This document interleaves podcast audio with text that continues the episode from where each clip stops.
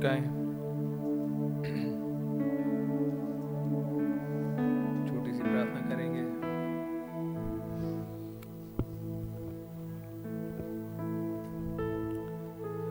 प्यारे खुदा, प्रभु यीशु मसीह, बड़े ही आभारी शुगुजार हैं। आपने ज़िंदगी सलामती बख्शी प्रभु जी।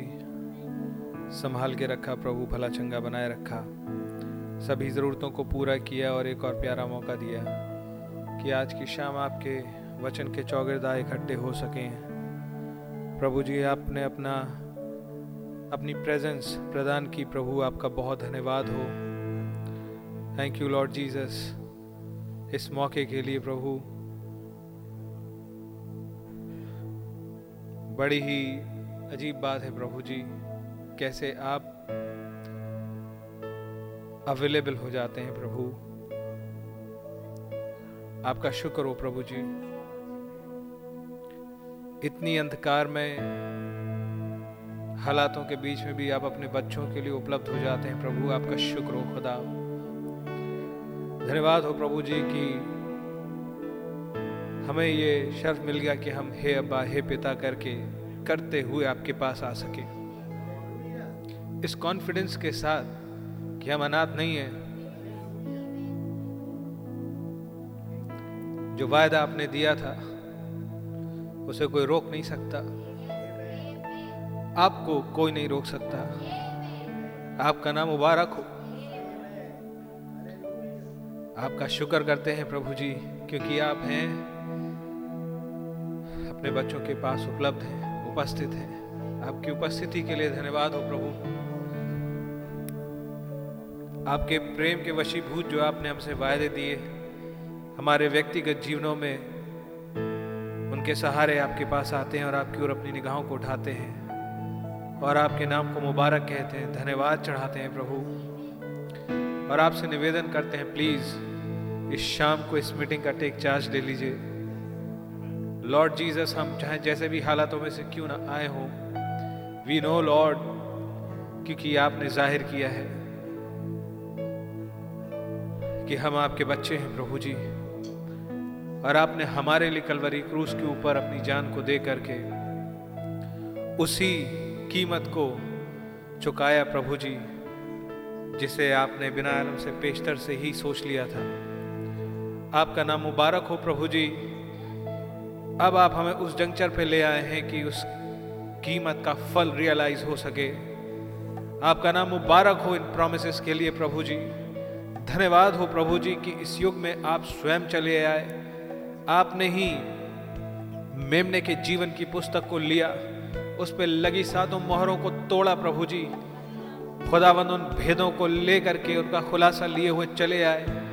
आपने ही भाई ब्रैनम को भेजा खुदावन और उनमें खड़े होकर के प्रभु जी आपने एक बड़े ज़ोर के शब्द से चिल्लाया, खुदा। और प्रभु यीशु मसीह, आपका नाम मुबारक हो प्रभु, जबकि न हेल में, न इस पृथ्वी पे, न स्वर्ग में कोई और मनुष्य मिला था कि उस पुस्तक पे निगाह भी डाल सके। आप चौवा जायरा सामने निकल के आ गए प्रभु जी, और एक सन ऑफ़ मैन की सेवकाई को फिर से दे दिया। एक फ़र्स्ट फोल्ड को खुदावंत दोबारा से आपने इस अन्य जाति के सामने प्रभु जी डिस्प्ले में डेमोन्स्ट्रेशन में डाल दिया। आपका धन्यवाद हो उस तीसरे कोने को आपने एक बॉडी में पूरा किया प्रभु जी। और आपका अनुग्रह निकल के आ गया और हमारे केस को खुदा उन अनुग्रह ने टेकअप कर लिया। आपका प्रेम निकल के आ गया प्रभु, आपका धन्यवाद हो प्रभु जी। और अचानक से ये पाया हमने खुदावन, जो कि अपने आप को खुदावन हर तरीके से गलत पाते थे, हमारे गुनाह लिखे नहीं गए। और आपने ये कहा, मैं भी तुझ पे दोष नहीं लगाता। वो एक्यूजर्स इसलिए चले गए क्योंकि उनका जवाब बन के आप खड़े थे प्रभु। आपका नाम मुबारक हो प्रभु जी, क्योंकि जो आपकी काउंसिल थी वो प्रधान है, आपकी इच्छा सोवरन है, जो आप कहते हैं वो एब्सोलूट है, वो अंडू नहीं हो सकता प्रभु जी। वो आपका नाम मुबारक हो, और आपने हमारे लिए पीस सोची लॉर्ड जजमेंट नहीं, वरन रिडेम्पशन सोचा। आपका शुक्र हो प्रभु जी। हमारे लिए एक रैप्चर एक बॉडी चेंज सोचा प्रभु जी। आपने हमें अपना जॉइंट आयर बना लिया खुदा। आपने अपना पेक्यूलर ट्रेजर बना लिया प्रभु जी। Apple of your eye Lord Jesus हमारे हिस्से प्रभु जी। आपका फेवर आ पड़ा प्रभु, आपका नाम मुबारक हो। हमें वो क्रिम्सन स्ट्रिंग मिल गई प्रभु जी। वो लाल डोरी प्रभु। आपका नाम मुबारक हो प्रभु जी। और हमें पाप की अवस्था में से निकाल लिया गया। आप ही हमारी धार्मिकता है। आप ही हमारे चंगा करने हारे हैं। आप ही हमारे हस्बैंड एंड लॉर्ड हैं प्रभु। ओ लॉर्ड, आप महान हैं। और हम आपके सामने झुकते हैं प्रभु जी। आपके नाम को मुबारक कहते हैं प्रभु जी। क्योंकि हम जानते हैं कि it had to be a miracle Lord Jesus कि हमारे जैसे गंदे गंदे शख्स की रिडेम्शन कोई कर सके, वो आप ही हो सकते थे प्रभु। हो लॉर्ड आपका नाम मुबारक हो। Thank you for that crimson streak Lord Jesus हो, आपका नाम मुबारक हो। इसने हमारे गुनाहों को धो दिया, प्रभु। हो लॉर्ड हमारे लिए विधि का लेखा मिट गया। हमारे लिए एक ऐसी याजक पद्धति आ गई, प्रभु जी, जिसमें सिद्धता उपलब्ध थी। और जैसा कि आपने बोला था, हमारे लिए उपलब्ध कर दिया। इस इस झुंड को आपने राजा और याजक बनने का मौका दे दिया। आपके नाम की बड़ी तारीफ़ हो खुदावन भेड़ और बकरियों के फोल्ड से निकाल लिया प्रभु जी और आपके सिंहासन पे खींच लिया। आपका नाम मुबारक हो खुदा। हमारे लिए ये शब्द निकल के आ गया। आ इधर ऊपर आ जा। ओ मेरे प्रभु, आपके नाम की तारीफ़ हो। आपका शुक्र हो प्रभु जी। आपका धन्यवाद हो प्रभु। आज शाम को भी प्लीज़ हमसे हम कलाम होना कबूल करें। हमें बहुत कुछ नहीं आता। हमें आपको वर्शिप करना ठीक से नहीं आता। प्लीज़ क्या आप एक फ्रेश अंशन दे देंगे अपने पवित्र आत्मा का ताकि हम आज शाम जैसा आप चाहते हैं आपको वर्शिप कर सके? और ये सिर्फ़ दिमागी ना हो खुदा, सिर्फ़ अभिषेक के तले ही ना हो, वरन हृदय की गहराई तक वो अभिषेक जा सके, आपकी प्रेजेंस का असर जा सके और आपका इन्फ्लुएंस कदर स्ट्रांग हो सके खुदा। कि हमारे अंदर से वो आपका जीन वर्शिप कर सके, आपका गुणानुवाद कर सके प्रभु जी। ओ लॉर्ड प्लीज़ हमारे को इनसाइड आउट क्विकन कर दीजिए प्रभु जी। हमारी आँखों को खोल दीजिए, ताकि हमारी आँखें खुल जाए अनसीन वर्ल्ड के लिए, और हम आपको वर्शिप कर सकें। प्यारे प्रभु जी प्लीज़ आप ही आइए। वी नो लॉर्ड कि हम एक ऐसे जंक्चर पे आते चले जा रहे हैं। जब ये मैटर करेगा खुदा, कि हमारी आपके साथ व्यक्तिगत रीति से किस गहराई से मुलाकात है प्रभु। लॉर्ड जीसस प्लीज़ हमें से हर एक की मदद करें, खुदा। प्लीज़ आइए और आप आप ही टेक चार्ज लीजिए। प्रभु यीशु मसीह के नाम से मांगते हैं। आइए खुदावंत की वर्शिप करेंगे। गीत नंबर दो, परम पिता की हम स्तुति गाएँ। वो ही है जो बचाता हमें Amen.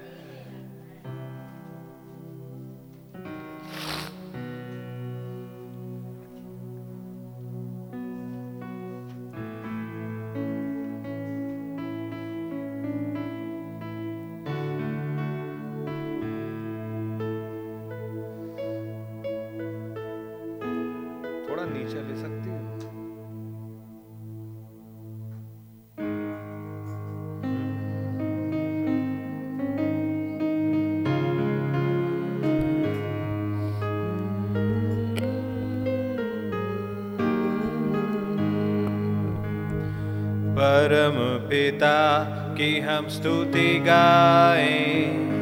वो ही है जो बचाते हमें। परम पिता की हम स्तुति गाएँ। वो ही है जो बचाते हमें। सारे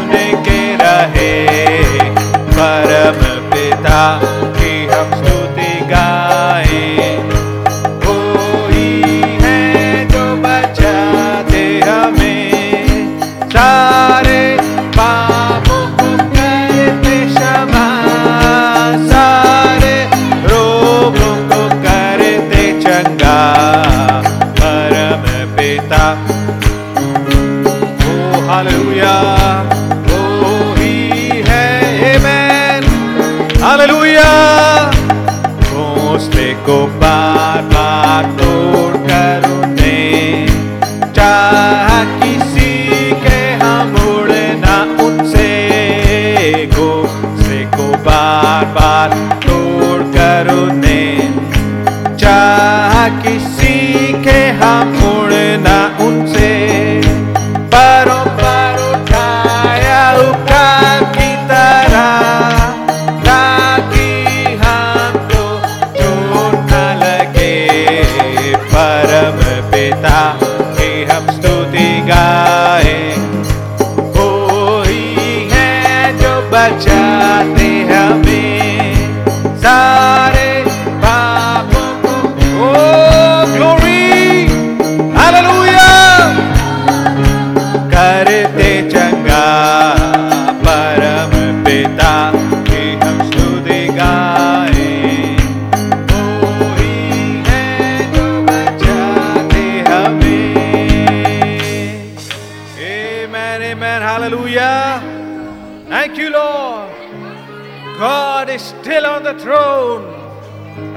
Hallelujah. Oh my, what a blessed thought.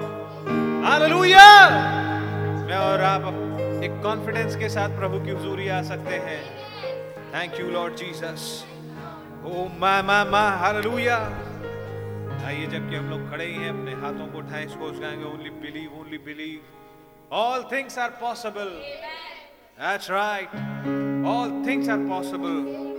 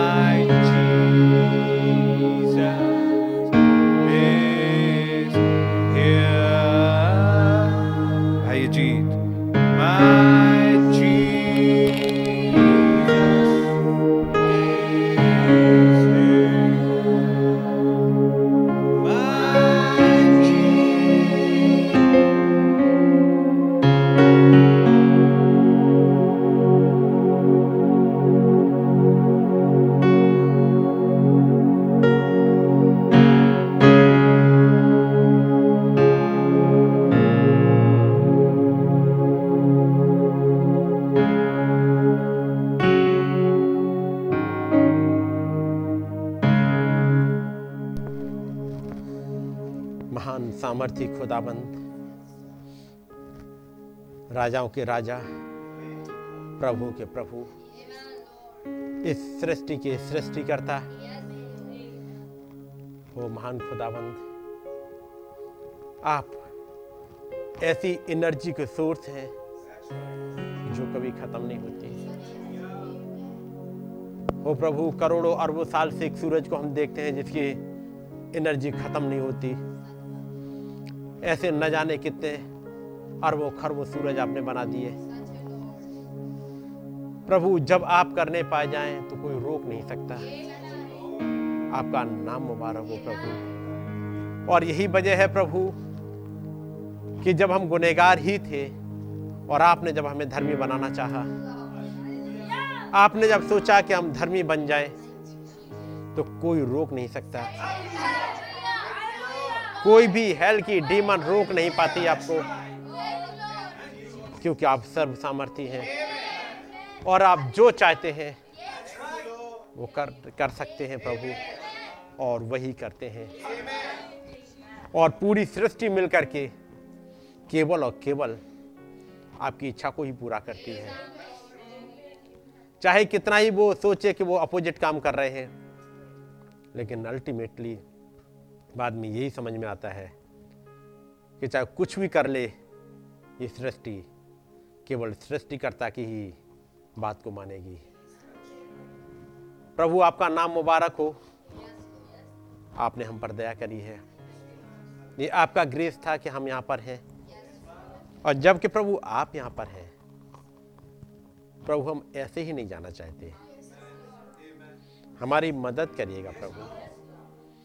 हमें अपनी राहों में चलना सिखा दीजिएगा। हमें आपकी मर्ज़ी को जानना सिखा दीजिएगा। ताकि हम आपके चलाए चल सके। आपके उस पर्पस को जो आपने हमारे लिए रखा है उसे पूरा कर सकें और आपके नाम को धन्य कह सकें। आज की मीटिंग का कंट्रोल आप अपने हाथों में लें प्रभु। मेरी मदद करें प्रभु। जबकि आपके वचन में से हम लोग पढ़ते हैं। मेरी मदद करिएगा ताकि मैं हट सकूँ आप आ सकें। और अपनी बातों को हम सबको सिखा सकें। हम सुनने के लिए आए हैं प्रभु। आपकी बातों को सुनना चाहते हैं। आपके साथ चलना चाहते हैं। हमारी मदद करिएगा। प्रभु, यदि कोई भाई बहन किसी ऐसी हालत में हो जो उसे परेशान कर रही हो कंफ्यूजन में चल रहा हो, कोई रिक्वायरमेंट हो, आप आ जाइएगा प्रभु। आप सुन लीजिएगा। मदद करिएगा। प्रभु, जिनके घुटने निर्बल हो, उनमें ताकत दे दीजिएगा। दया करें प्रभु, और अपनी बातों को सिखाए, समझाएँ। हम ऐसे ही नहीं जाना चाहते प्रभु, बल्कि आपसे सुनने आए हैं। तो हमारी मदद करिएगा प्रभु ताकि हम उसे समझ पाए। आपका नाम जलाल पाए। प्रभु यीशु मसीह के नाम में अमेन जब हम लोग खड़े हैं खुदा उनके वचन से निकालेंगे। और जो हिस्सा हमने पिछली बार निकाला था, यदि आपको याद हो, हम लोग देख रहे थे रोमियो रोमियो नौ। रोमियो नौ और उसकी ग्यारहवीं आय से मैं पढ़ रहा हूँ। और अभी तक न तो बालक जन्मे थे और न उन्होंने कुछ भला या बुरा किया था। कि उसने कहा कि जेठा छुटके का दास होगा? इसलिए कि खुदा की मनसा जो उसके चुन लेने के अनुसार है, कर्मों के कारण नहीं, परंतु बुलाने वाले पर बनी रहे। जैसा लिखा है कि मैंने याकूब से प्रेम किया, और परंतु ऐसा को अप्रिय जाना। आइए, दुआ करेंगे। प्यारे प्रभु, आपके चरणों में आप आए हैं, आज आज आप आए हैं प्रभु, और आपका अनुग्रह चाहते हैं। हमारी मदद करिएगा, हमें सिखाइएगा प्रभु, ताकि उन भेदों को, उन बातों को हम समझने पाए, जो हमारे लिए रखी हैं। आपके नाम की स्तुति और महिमा हो। प्रभु यीशु मसीह के नाम में आप लोग बैठ जाएँगे। खुदावंत का नाम मुबारक हो कि एक हमें मौका मिल गया फिर से अपने खुदावंत के पास आने का और उसकी बातें सुनने का समझने का। हम्म, तो इस मौके को ऐसे ही ना जाने दें और जो इस सामने पढ़ा था जरा इसको अंग्रेज़ी में निकाल दीजिएगा साइज़ को।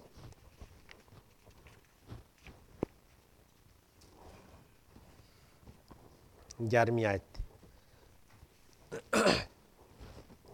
क्योंकि हिंदी में वो ट्रांसलेशन में वो चीज़ पकड़ में नहीं आ रही जो होनी चाहिए वहाँ पर। Now words eleven for the children being not yet born, neither having done any good or evil, that the purpose of god according to election might stand. The purpose of god, यानी इस बच्चे जिसका नाम याकूब है, जो अभी पैदा भी नहीं हुए हैं बच्चे अभी, लिखा अभी तक न तो बालक जन्मे थे और न उन्होंने कुछ भला या बुरा किया था। क्यों उसने कहा? जेठा छुटके का दास होगा। ठीक है नहीं? जेठा पहले आ गया दुनिया में। तभी तो उसका, वो जेठा कहा गया। लेकिन बचन कहता है, जेठा छुटके का दास होगा। हम्म। इसलिए कि खुदा की मनसा, जो उसके चुन लेने के अनुसार है कर्मों के कारण नहीं, परंतु बुलाने वाले पर बनी रहे यदि आपने जो अभी नया मैसेज आया है, यदि आपने उसे पढ़ा हो, और उसका जो तीसरा हिस्सा है हियरिंग और क्या है दे देना बेटा हम्म। मैं इसके लाइन को पढ़ दूँ हम्म? खुदा के वचन को सुनना, पहचानना और उस पर कार्य करना। और ये 21 फरवरी का मैसेज है 21 फरवरी 1960 का। इसी फरवरी के महीने का है। और मैं इस एक लाइन को पढ़ रहा हूँ।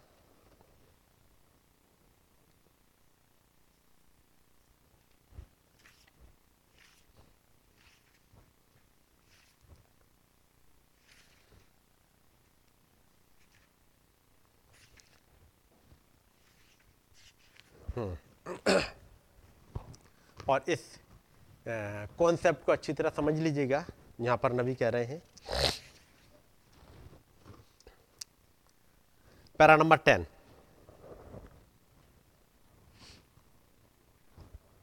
क्योंकि नबी ने इसी वाले हिस्से को लिया।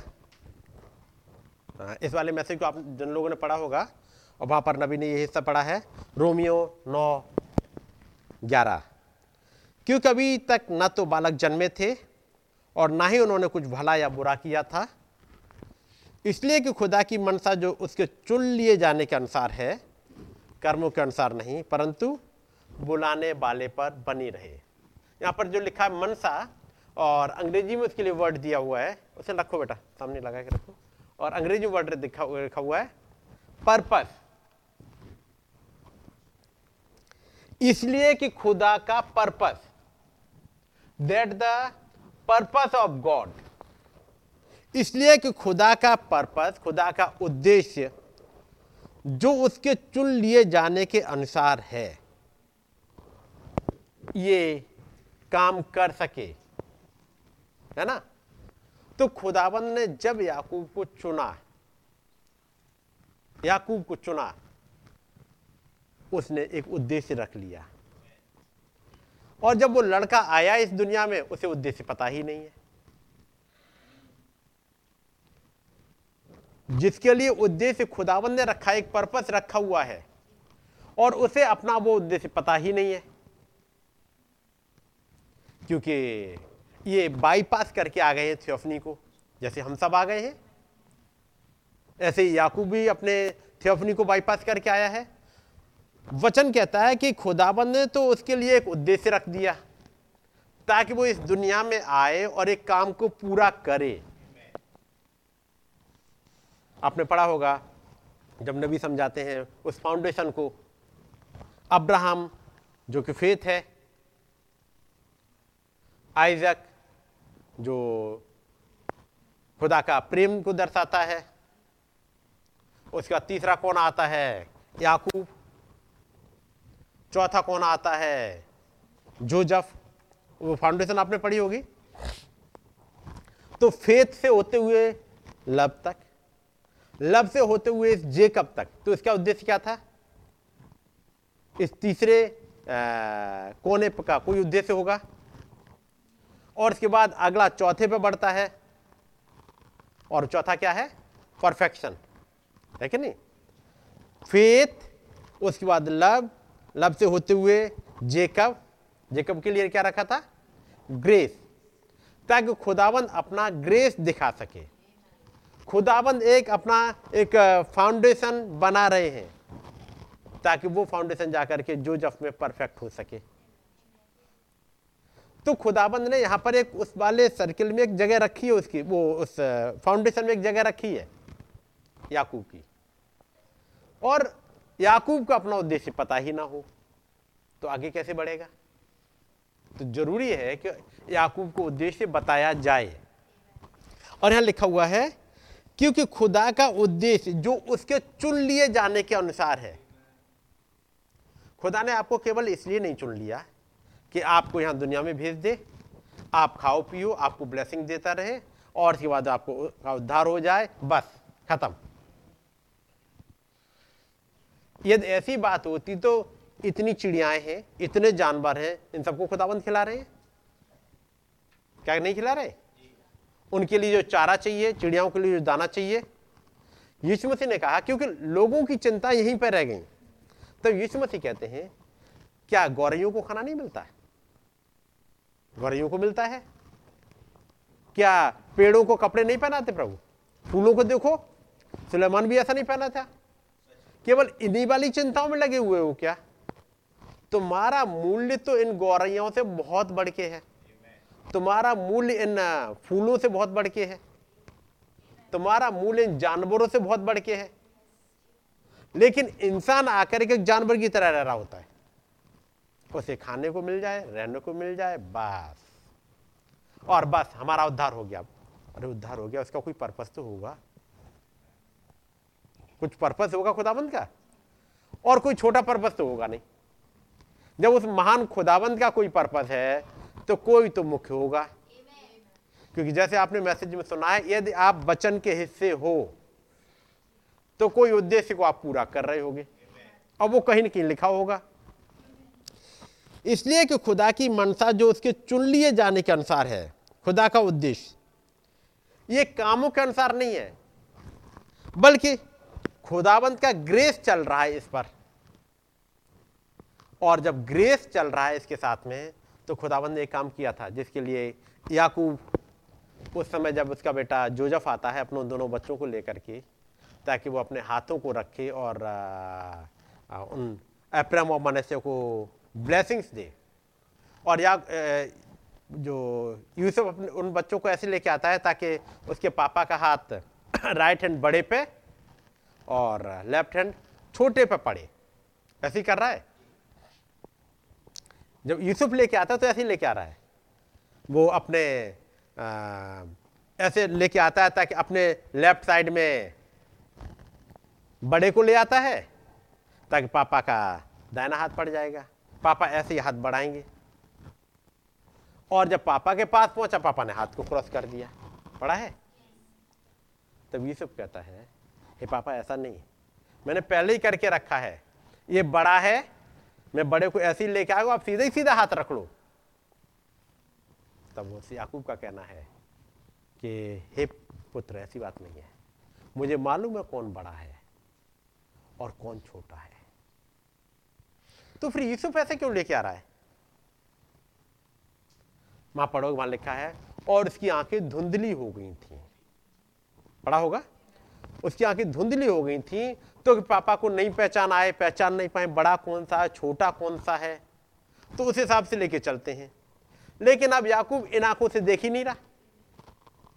वो एक प्रेरणा में होकर चलता है, इसलिए वो कहता है, हे मेरे बेटे, ऐसा नहीं है। वो दूत जो मुझे हर बुराई से बचाता आया है। कब से लगाया ये दूत? ये दूत दूत कहीं से लग गया साथ में? लिखा हुआ है, वो दूत जो मुझे हर बुराई से बचाता आया है। यदि मैं बुराई करना चाहूँ तो भी नहीं होने देता। वो रोक देता है वो दूत। वो कुछ ऐसा करता है।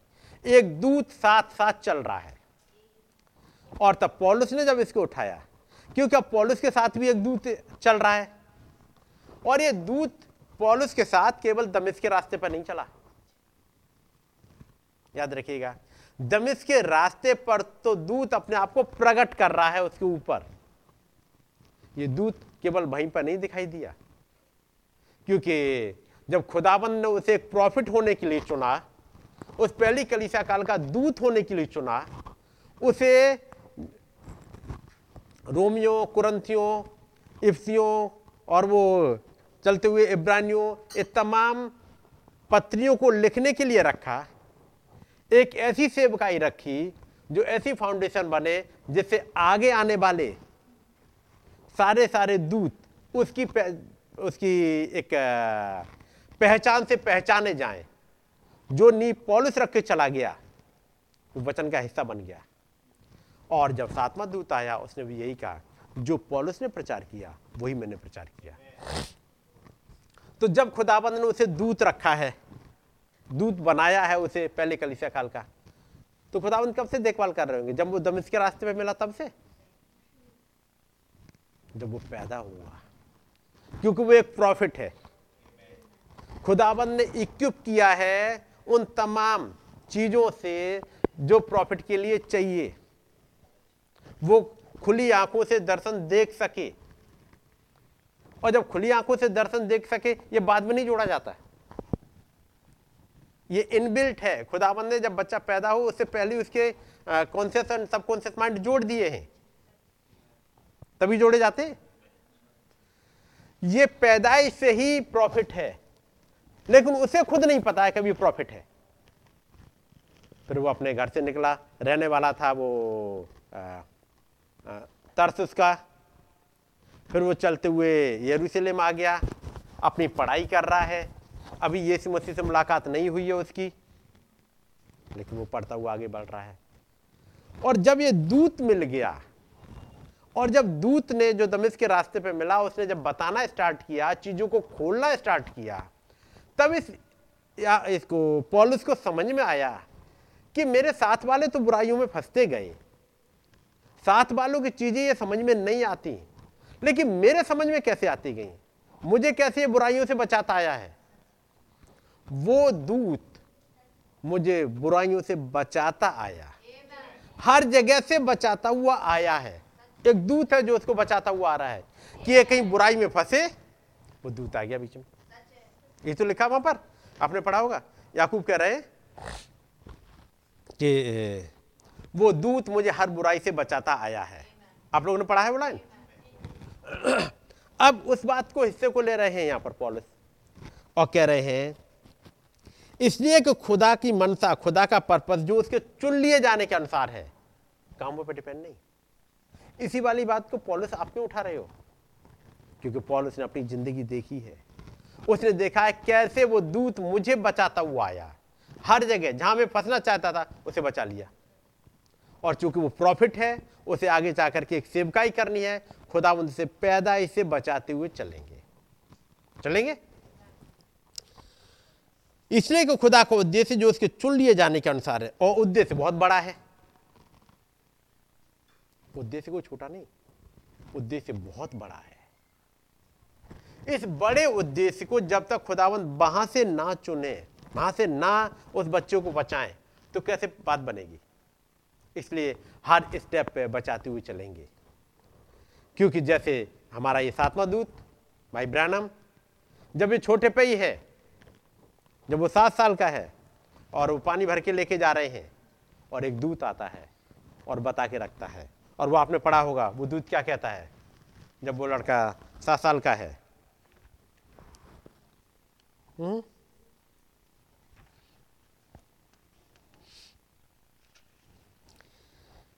क्योंकि यहाँ पर एक बात हुई है और वो थी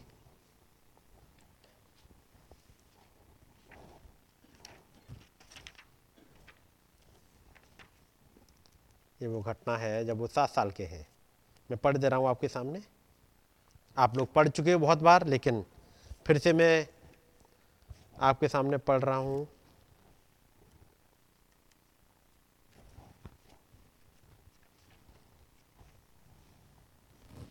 जब पॉपुलर ट्री से वो बच्चा वो दूत आता है।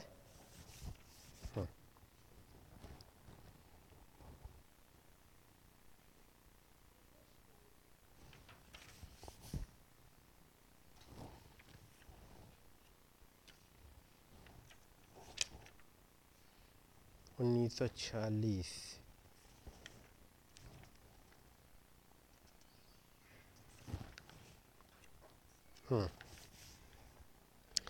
पहाड़ पर ऊपर के रास्ते में आधी दूरी पर पड़ोस, बगीचे के पड़ोस में बिल्ली एक सफ़ेद पॉपुलर के पेड़ की छाया में सुस्ताने के लिए बैठ गए।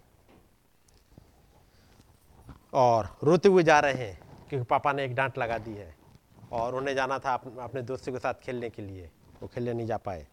उसके गालों से आँसू की धारा ने मटमैली लकीरें बना दी थी। उसने कराहट के साथ शिकायत की, कितनी भयानक बात है।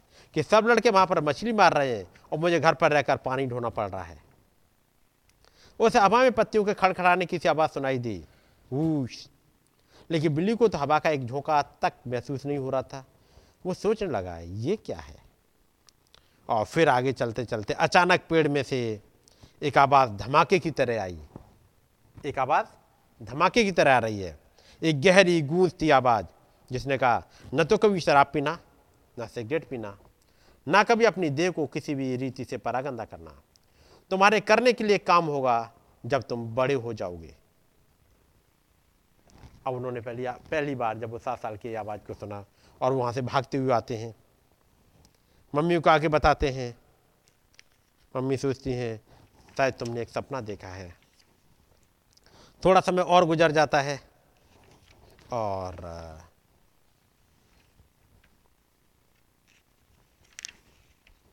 ये अब उन्नीस सौ छब्बीस के आसपास की बात है। वो 1916 की थी। दस साल फिर गुजर जाते हैं। 1926 के आसपास की बात है। जब वो जा रहे हैं और एक लड़की, जब वो तीनों कार में बैठ के सिगरेट पी रहे हैं। भाई ब्रैनम ने भी देखा, बिल्ली को तो उसकी, अपनी आँखों पर विश्वास ही नहीं हो रहा था। उसकी लड़की, वो प्यारी सी नैनी लड़की, सिगरेट पी रही थी। वो पीछे सिर झुकाकर अपनी नाक से धुआँ छोड़ने लगी। बिल्ली का जी खराब हो गया। वो पीछे की सीट पर जाकर थम से बैठ गए। उस लड़की ने बोला, क्या तुम सिगरेट लोगे बिल्ली? उन्होंने कहा, जी नहीं मैडम, मैं सिगरेट नहीं पीता। वो खिसे आ गई। हम्म तुम्हारे साथ मामला क्या है? पहले तुम मुझे बताते हो कि तुम डांस नहीं करते। अब तुम मुझे बता रहे हो कि तुम सिगरेट भी नहीं पीते। तुम्हें अच्छा क्या लगता है? उसने कहा, मुझे हंटिंग करना मछली पकड़ना अच्छा लगता है। खैर, उसके बाद लड़की ने कोई बात जरा कह दी। उसे सिस्सी बॉय बोल दिया। इस बात से वो बड़े वो आ गए जोश में। उन्होंने कहा अभी मैं दिखाता हूँ। मुझे सिगरेट देना जरा। एक माचिस निकाली। उन्होंने कहा तो लड़की कह रही, ये हुई मर्दों वाली बात? उन्होंने माचिस ली, सिगरेट जलाई और अपने मुँह के पास तक ले ही जा रहे थे। इससे पहले कि सिगरेट उसके होठों को छू पाती, फिर से एक आवाज़ आई। और वही आवाज़ फिर से। और वो क्या थी? ना कभी शराब पीना, ना सिगरेट पीना, ना ही अपनी देव को किसी रीत से परागंदा करना। तुम्हारे करने के लिए एक काम होगा जब तुम बड़े हो जाओगे। उसके हाथ कांपने लगे, माचिस जलती हुई उसकी उंगलियों तक, उंगली तक पहुँच गई थी। उसने उसे गिरा दिया, सिगरेट भी गिरा दी और वो रोने लगा। ये कुछ होता जा रहा है। एक दूत हर समय रोकता है। ये कब से रोक रहा है? बचपन से ही रोकता आ रहा है, क्योंकि काम रखा हुआ है। और जब हमने पढ़ा था कि अभी न तो बच्चे जन्मे थे, और ना उसने अभी कुछ भला किया था या बुरा किया था। एक आवाज़ आई, जेठा छुटके का दास होगा हम्म? और जब ये आवाज़ आई अभी आवाज़ उसने नहीं सुनी है। ये वाली बात उसकी माँ ने सुनी है। माँ बताएँगी कुछ बातों को। ये रिबेका इन बातों को अपने हृदय में रखती जाएगी। ये उसी तरह से रखती जाएगी, जैसे बाकी माओ ने रखा था। जैसे मरियम तमाम बातों को अपने मन में रखती गई। बच्चा तो अभी एक दिन का हुआ है, कुछ चरवाहे आए हैं। उन्होंने बताया कि हमने आसमान में एक स्वर्गदूत देखा, उसने कुछ बोला, फिर स्वर्गदूतों का झुंड आया, उन्होंने हमें यहाँ का एड्रेस बताया। हम यहाँ पर चलते हुए आ गए हैं। और लिखा हुआ है, मरियम इन बातों को अपने मन में रखती गई। यहाँ पर मम्मी एला ब्रैनम उन तमाम बातों को अपने मन में रखती रही। वो वो घटना, जैसे न ये बच्चा पैदा हुआ है, वो एक रोशनी आ रही है, फिर एक डब आ रही है। आपने पढ़ा होगा? ये बातें अपने मन में रखती रही। तब ये बच्चा बड़ा हो जाए, तब ये बताई जाएँगी। जैसे मूसा के साथ में होगा। मूसा के साथ जो कुछ चल रहा है, उसकी माँ जो कि वेद, उस बच्चों को बताती जाएगी। उसको पाल भी रही है, उस बच्चों को बता भी जा, बताती भी जा रही है कि बेटा तुम एक चुने हुए हो, तुम एक उद्देश्य के लिए हो। समूएल की माँ, उसकी हन्ना, वो बताती जाएगी अपने बच्चे को, कुछ है तेरे साथ में? कुछ हुआ है? खुदा की मनसा जो चुन लिए जाने के अनुसार है। और तब जो एक चीज़ है जो मैं यहाँ पढ़ना चाह रहा था आप लोगों के सामने, नबी कहते हैं, अब हम इन दो पुत्रों में देखते हैं। यहाँ तक कि इससे पहले वे पैदा भी होते, वे एक दूसरे के साथ युद्ध में थे। यहाँ तक कि यद्यप उसकी कुआरी माँ, यद्यप वो एक कुआरी थी, रूपवती रेबेका, जिसकी शादी खुदा के प्रतिज्ञा के धार्मिक वंश इजाक के साथ हुई थी। और वे दोनों खुदा के लिए समर्पित, आत्मा से भरे हुए खुदा के विश्वासी थे। और खुदा इससे पहले ही जानते थे कि कैसे उस किस्म की चीज़ एक ही माता और एक ही पिता के द्वारा आ सकती थी। एक बहुत ही दुष्ट व्यक्ति और दूसरा बहुत ही भला व्यक्ति। और कैसे भला व्यक्ति दुष्ट दिखता था और दुष्ट भला दिखता था। इन बातों को लेकर के नबी एक चीज़ बताते हैं आज हम इसे विषमता के नियम के रूप में जानेंगे। विषमता का रूप, नियम मतलब कॉन्ट्रास्ट का। कॉन्ट्रास्ट का मतलब एक दूसरे के जस्ट अपोजिट और ऐसे अपोजिट कि उसके बाद भी अलग नहीं हो सकते। है एक दूसरे के अपोजिट लेकिन तब भी ये अलग हो ही नहीं सकते। नबी कहते हैं, अदन की बाटिका में पाप इतना सुंदर था कि उसने हब्बा को धार्मिकता से पाप की ओर आकर्षित कर लिया। उसी बाटिका में जहाँ पर जीवन का वृक्ष था, वहीं पर मृत्यु का भी वृक्ष था। ऐसा नहीं है कि एक बहुत दूर लगाया गया जीवन का पेड़ बाटिका में लगा दिएगा और जो भले और बुरे के ज्ञान का दूसरी जगह लगा दिया ऐसा नहीं हुआ। आज हम इसे विषमता के नियम के रूप में जानेंगे कि जहाँ भला है वहीं बुरा भी होता है। जहाँ सही होता है, वहीं गलत भी होता है। कितना बढ़िया होता कि आदम और हब्बा के परिवार में केवल हाबिल आता। कि नहीं? उसके बाद अगला बेटा सेत आ जाता। और बाकी जितने बेटे वो ही आते जाते। कितना बढ़िया होता। लेकिन खुदावंत का एक नियम है कॉन्ट्रास्ट का। क्या ही बढ़िया होता अदन की बाटका में केवल जीवन का वृक्ष रखा जाता? भले और बुरे का रखा ही नहीं जाता। लेकिन ये खुदा का नियम है कॉन्ट्रास्ट का। केवल दिन ही दिन बनाते थे खुदाबंद। क्यों रात बनाई?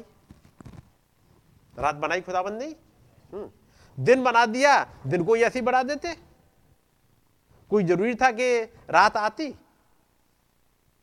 यदि खुदाबंद इस पृथ्वी को घुमा ही रहे हैं, उसके बाद भी एक सूरज के बजाय दो सूरज लगा देते। पृथ्वी कहीं भी घूमे, रोशनी तो बनी रहेगी। लेकिन नहीं।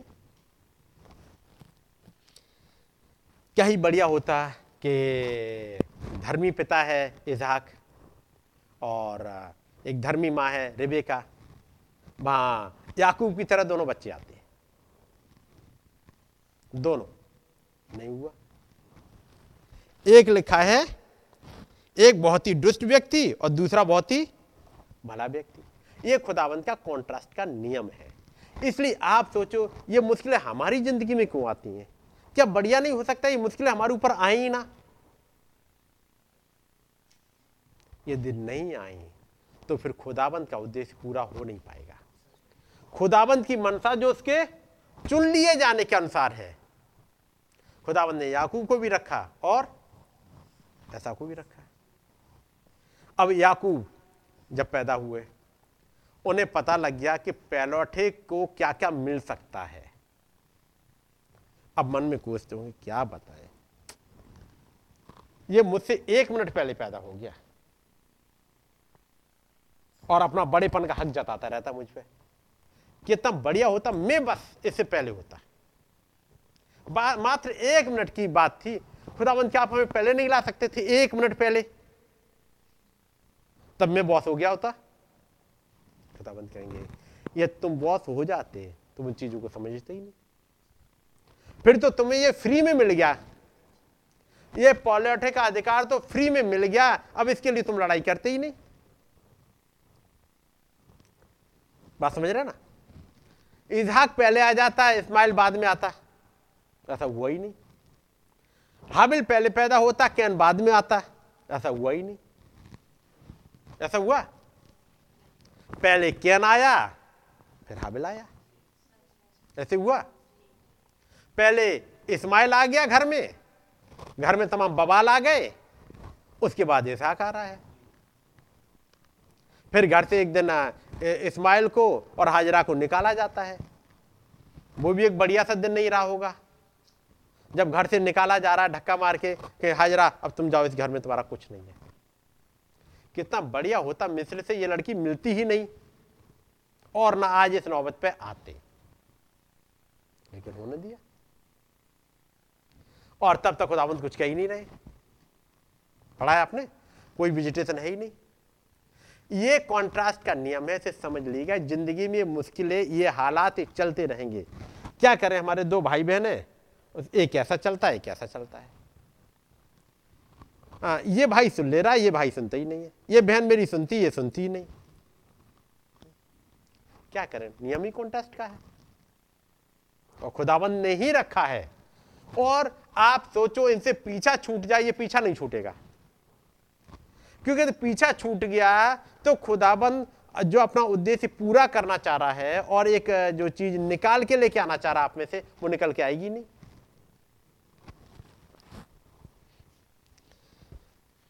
क्या अच्छा नहीं होता? इसराइली राजा तब मांगते जब दाऊद थोड़ा सा बड़ा हो चुका होता। तब राजा मांगते, इतने सालों से बगैर राजा के हैं। एक लंबा समय गुजर गया, बगैर राजा के हैं तो थोड़ा सा और रुक जाते। लेकिन दाऊद भी वहाँ आ चुका है और इधर साउल साउल भी आ गया है। अब इसराइली मांग रहे राजा। और खुदावंद ने कहा, ऐसा कर, साउल को ही बना दे। खुदावंद, आप तो चाह रहे हो आपकी प्लानिंग में दाऊद है, क्यों ना दाऊद को बनवाओ पहले? खुदावंद कहेंगे, लेकिन दाऊद में से मुझे कुछ करेक्टर निकाल के लाने हैं। और वो तब तक नहीं आ सकते, जब तक एक जंगल में से ना गुजरे, उन हालातों से ना गुजरे, तब तक वो करेक्टर जो दाऊद को, जो मुझे चाहिए, वो आएगा ही नहीं। इसलिए उन हालातों से गुजरने देते हैं। इसलिए आप देखो हमारे जॉब प्लेस पे बाकी सब कुछ तो ठीक है, लेकिन ये ना होता है स्टाफ कितना सुकून रहता है मेरे पीछे ही पड़ा रहता है। हम्म?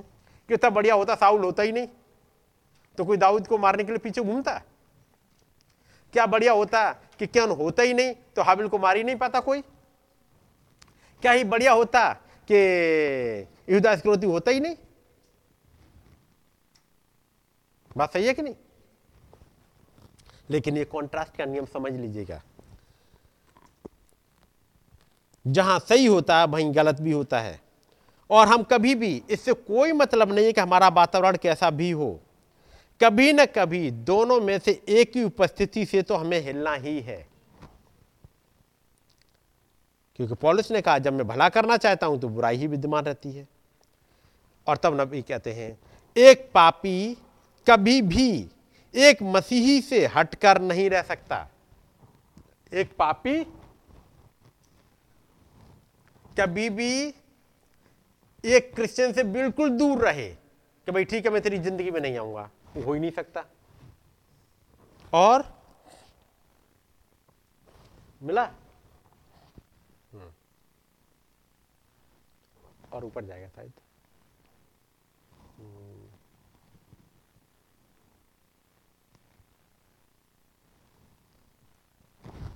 Para number thirteen. थर्टीन और ऊपर आइएगा now. The sinner will never be able to shake away. नहीं इससे पहले है कहीं। हम्म यही है। The sinner will never be able to shake away from the Christian. And the Christian from the sinner. ऐसा हो ही नहीं सकता कि ये बिल्कुल अलग अलग हो जाए। हो सकता है क्या? दोनों आसपास घूमते ही रहेंगे। कितना बढ़िया हो कम से कम जहाँ बिलीवर्स हैं, वहाँ कोई अनबिलीवर या ढोंगी बिलीवर ना घुसे। कितना बढ़िया माहौल होगा। आप सोचो। जहाँ कोई किसी को वो दुखी करने वाला, सताने वाला है ही नहीं। कितना बढ़िया माहौल हो। ये माहौल यहाँ नहीं मिलना। इस दुनिया में नहीं मिलना। एक पापी कभी भी एक मसीह से हटकर नहीं रह सकता और ना ही एक मसीह पापी से। वहाँ तो सही बात के लिए गवाह होगा ही और एक गलत की भी गवाही सर्वदा बनी रहती है। और आप अपना चुनाव करते हैं, आपको तो एक न एक तरफ़ होना ही होता है। तो यहाँ पर जो नबी बात कहते हैं कॉन्ट्रास्ट का नियम आपने समझ लिया होगा, ये दोनों रहेंगे ही साथ। इसलिए आपको लगे, हमें ये वाला बॉस क्यों मिला? ये वाला सबॉर्डिनेट क्यों मिला? कम से कम ये वाला सबॉर्डिनेट नहीं होता। बाकी सब सुन लेते, ये नहीं सुनता है। सबॉर्डिनेट सुन लेते बॉस पता नहीं, अजीब सा आ गया है। घर में सब ठीक है, लेकिन एक कहीं से आ गया। पूछो याकूब और याकूब और ऐसा के घर में जहाँ इजहाक और रिबिका दोनों खुदा को प्यार करने वाले। खुदा के वचन के साथ चलने वाले, खुदा की प्रॉमिस को मानने वाले, वापस घर में आ गए। एक।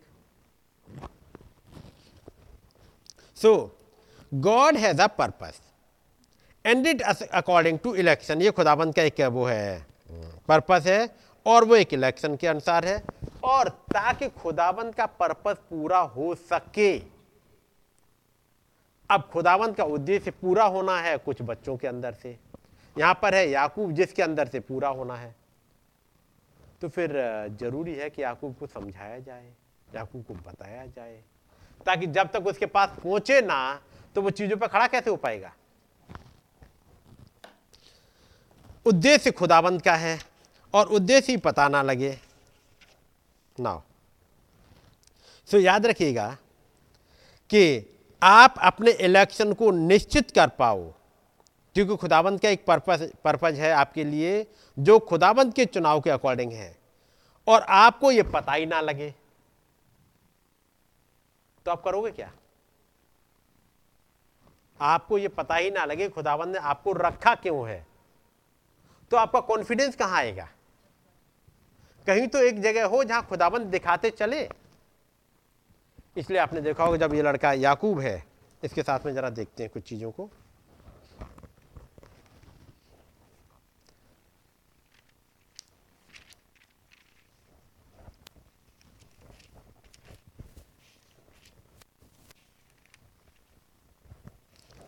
और ये है पच्चीस अध्याय।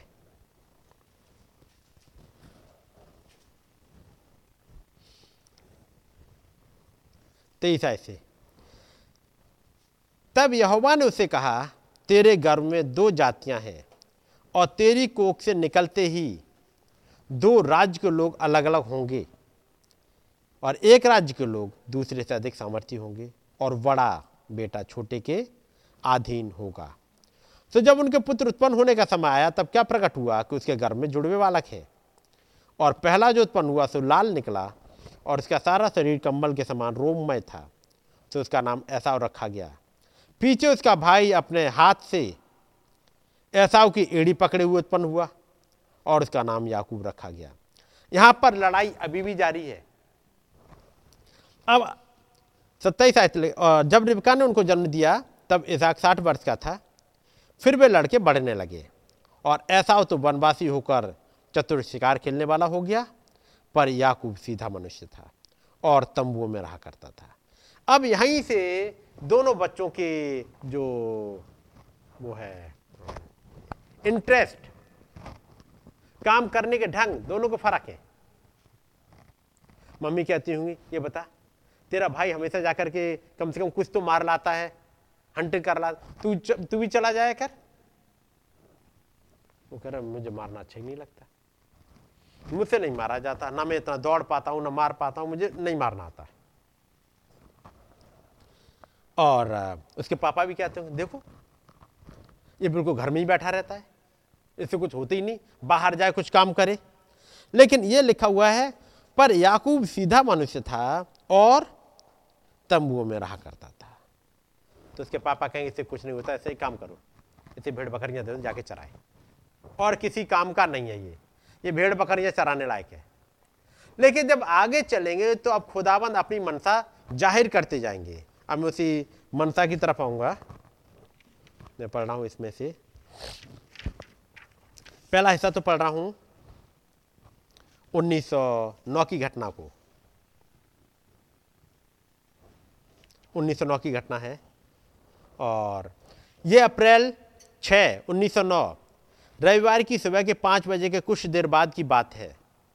दिन की रोशनी झिर्रियों से छनकर अंदर आ रही थी। जबकि अभी सूरज निकलकर आसमान में ठीक सबसे ऊँची जगह नहीं पहुँच गया था, चार्ल्स ने शटर खोद दिया और चौंक कर पीछे आ गया। क्यों पीछे आ गई? कोई चीज़ तीर की तरह खुली हुई खिड़की से अंदर आ गई थी। जाके दरवाज़ा खोल रहे थे कि अचानक जो खिड़की खुली उसी से एक कोई चीज़ घुस गई जैसे। कुछ नहीं है वहाँ पर लेकिन अचानक वहाँ लगा कोई चीज़ घुस गई है। एक ज्योति एक सितारा लगभग एक फुट का। एक फुट का मतलब समझिए इतना बड़ा सा। अचानक से इतना बड़ा सा एक सितारा आग का गोला अंदर घुस जाए। क्या होगा? बच्चा तो अभी हुआ है आ, कुछ ही समय का यानी कुछ अभी घंटे भी ज़्यादा नहीं हुए हैं। कुछ मिनट ही हुए हैं। एला चीख उठी और अपने बेटे को कसकर अपनी छाती से चिपका लिया, क्योंकि बस सवेरा हो ही रहा है कि एक रोशनी बड़ी तेज़ी के साथ अंदर घुस गई। जैसे पता लगा जाने कहीं से आग का गोला चला रहा है। उन्होंने इस बच्चों को अपने छाती से चिपका लिया। लेकिन वो ज्योति पंच कई बार कमरे में चक्कर लगाया, फिर बिस्तर के ऊपर जाकर ठहर गया। नई माँ और बच्चे के ऊपर दमकता रहा, ठहरा रहा। और पीलापन और हरे रंग की रोशनी लिए वो चमक रहा था। अपने ही जीवन से दमकता हुआ, एक मिनट से कुछ ही कम देर तक वो उसी स्थिति में रहा। ज़्यादा देर नहीं। फिर भी पर्याप्त देरी ताकि कमरे में प्रत्येक जन इस बात को सुनिश्चित हो जाए कि उन्होंने उसे वास्तव में देखा है। फिर वो जितनी तेज़ी से अंदर आया था, वो आग का गोला बाहर चला गया। एक चक्रवात की तरह निकल के चला गया। सुबह पाँच बजे। माँ की उम्र शायद पंद्रह साल के आसपास है। ऐसा ही है शायद, पंद्रह साल के आसपास की। और कहाँ से निकल के चला गया? खिड़कियों से घुसा था। खिड़की से बड़ी तेज़ी से, उसके बाद छत में घुसा और पटरों से निकलता चला गया। ना कहीं आग लगी, ना कुछ हुआ। चाल से ऊपर लकड़ी के तख्तों की कड़ियों को बड़ी खुली खुली आँखों से बिना झपकाए ताक रहे। क्यों? कहीं आग ना लगी, आग का गोला गया है। ये आया कहाँ से आका गोला? अचानक से पंखों की फड़फड़ाहट ने उसके ध्यान को दरवाजे की ओर मोड़ दिया, जहाँ एक फाख्ता खुली हुई खिड़की की डहली पर आ उतरी थी। इस फर्श, इस बर्फ़ से श्वेत फाख्ता ने पूरे कमरे में उस उत्सुकता बस अपनी निगाहें दौड़ाई। लगभग पूरे तरह से एक जैसे किसी चीज़ को किसी जन को ढूंढ रही हो। जैसे ही उसने नवजात बच्चों को देखा, उसने अपना सिर झटका और कूक कर उड़ गई। चार्ल्स उस पक्षी को पल भर देखता ही रह गया, फिर छत की ओर आँखें घुमा कर देखी। अचानक ये गया, फिर चिड़िया देखी, चिड़िया भी कूक के चली गई। उन पड़ोस वाली स्त्रियों में से एक बुद्ध बदाई ऐसा मैंने पहले कभी नहीं देखा। दूसरी ने कहा, मुझे आश्चर्य होता है, ये लड़का किस प्रकार का होगा? बिली, ब्रैनम, अभी सिर्फ़ पंद्रह मिनट का ही था। पंद्रह मिनट में ये सब कुछ घट गया। ये खबर जल्दी उन पहाड़ी लोगों के बीच फैल गई कि पहाड़ पर एक बालक उत्पन्न हुआ है जिसके ऊपर एक ज्योति आई है। लेकिन नहीं? पहाड़ पर कुछ लोगों के बीच में खबर आ गई कि, ज्योति आई है। 2000 साल पहले भी ये हुआ था।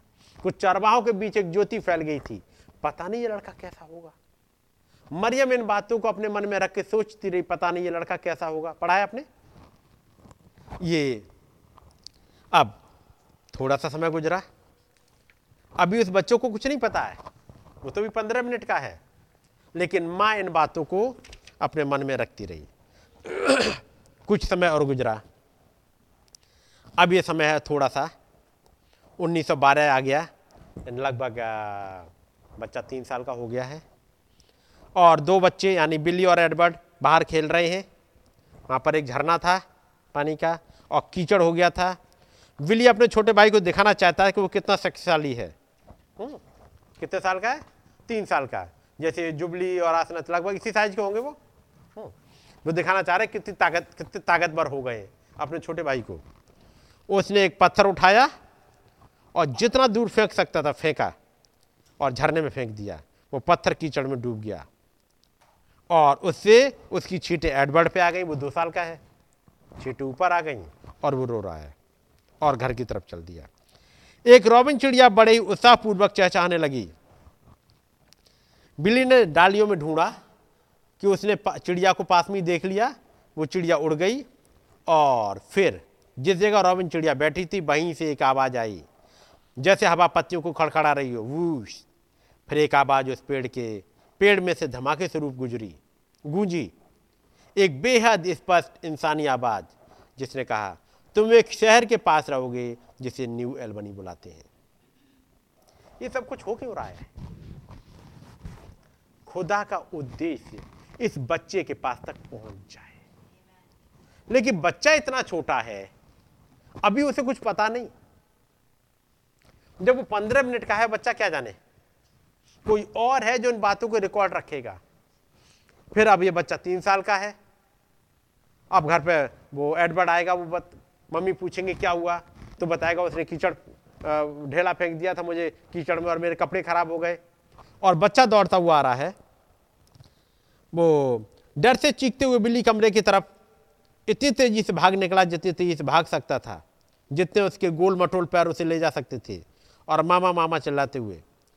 अब माँ एडवर्ड के पैर पेट पर से कीचड़ पहुँच रही है।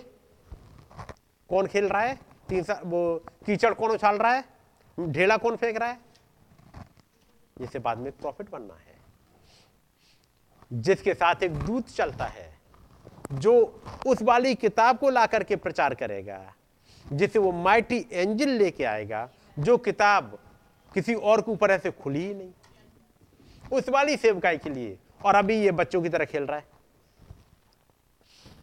बिली, क्या हुआ? एक चिड़िया ने मुझसे बात की, मामा। पहले तो मैंने उसे पेड़ में से गाते हुए सुना था, फिर वो मुझसे बातें करने लगी। अला हँसते हुए बोली, तुम सपना देख रहे होगे बच्चे। पर बिल्ली ने ज़ोर देकर कहा, मैंने उसे सुना है मामा। मैंने उसे बोलते हुए सुना है। तो एला ने चढ़ाया, चिड़िया ने तुमसे क्या कहा? उन्होंने सोचा, शायद ये कहानी बना रहा है, जैसे बच्चे कहानी बनाते हैं ना, तीन साल के बच्चे कहानी बनाने लगते हैं, शायद कोई कहानी बना रहा है। उसने कहा, हम एक शहर के पास जाकर रहेंगे जिसको न्यू अल्बनी बुलाते हैं। अब ये बात ने चौंका दिया। हम्म।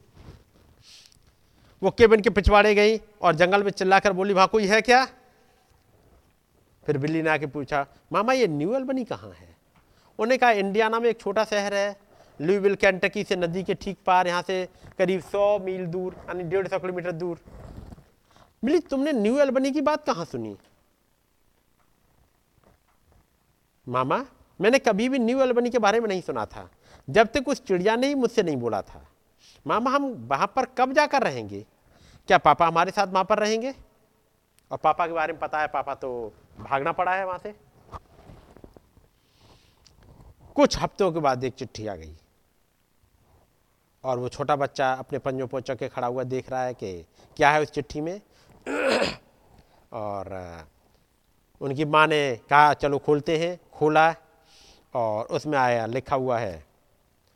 चिट्ठी में लिखा था, ये कहता है, तुम्हारे पापा इंडियाना में हैं, उन्हें एक स्थायी काम मिल गया है और हम लोगों के रहने लायक एक जगह भी, और हम ये चाहते हैं कि हम तुरंत आ जाएँ। ये एक छोटे से कस्बे में है, जिसे यूटिका बुलाते हैं, जो तकरीबन दस मील उत्तर पूर्व में है। कहाँ पर जाएँगे? यूटिका में। फिर वो अचानक रुक गई। और अपने तीन साल के बेटे को देखने लगी। और फिर ये कैसे हो सकता है? उन्होंने कहा, मामा, ये यूटिका कहाँ है? तो एला ने बोला बिली हम लोग लगभग दस मील उत्तर पूर्व में रहेंगे, न्यू अल्बनी, इंडियाना के। हम वहीं जाके रहेंगे। बच्चे ने नहीं सुना, लेकिन एक दूत है जो अपनी मनसा ज़ाहिर कर रहा है। इस बच्चे के साथ में खुदाबंद ने एक उद्देश्य रखा है अब उस उद्देश्य को ज़ाहिर कर रहा है। जैसे ही बच्चा पैदा हुआ, अपना उद्देश्य ज़ाहिर कर दिया खुदाबंद ने कि ये बच्चा किस टाइप का होगा। फिर दो तीन साल का बच्चा हुआ, एक चिड़िया ने आके बोला, जैसे ही वो सात साल का होगा, सात साल का हुआ तब अब पॉपुलर ट्री से एक आवाज़ आएगी, वो आपने सुन लिया है।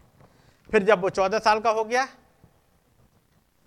एक दर्शन दिखाया गया ताकि वो हेल का दर्शन देख के आ जाए। फिर थोड़ा सा आगे बढ़ा। जब वो बाईस तेईस साल का हो रहा है, अब कुछ घटने लगा। फिर आवाज़ आने लगी। फिर आवाज़ आके कहती है, मैंने तुमसे कहा था जाने के लिए, तुम नहीं गए।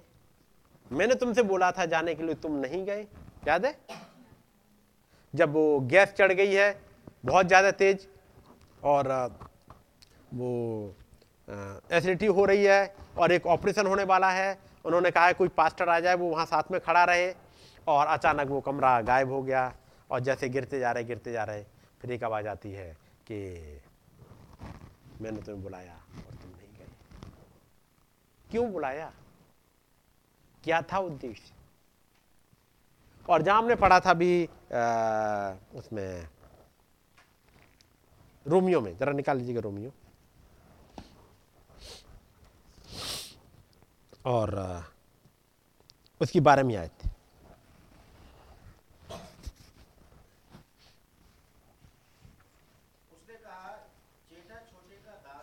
हम्म। जेठा छोटे का दास होगा। आगे? बस इतना ही? है अच्छा ये कहाँ से है? इसलिए कि खुदा की मनसा ग्यारह में ही है तो उसे ही पढ़ दो इसलिए हम्म। कि खुदा की मनसा जो उसके चुन लेने के अनुसार है हम्म। कर्मों के कारण नहीं हम्म।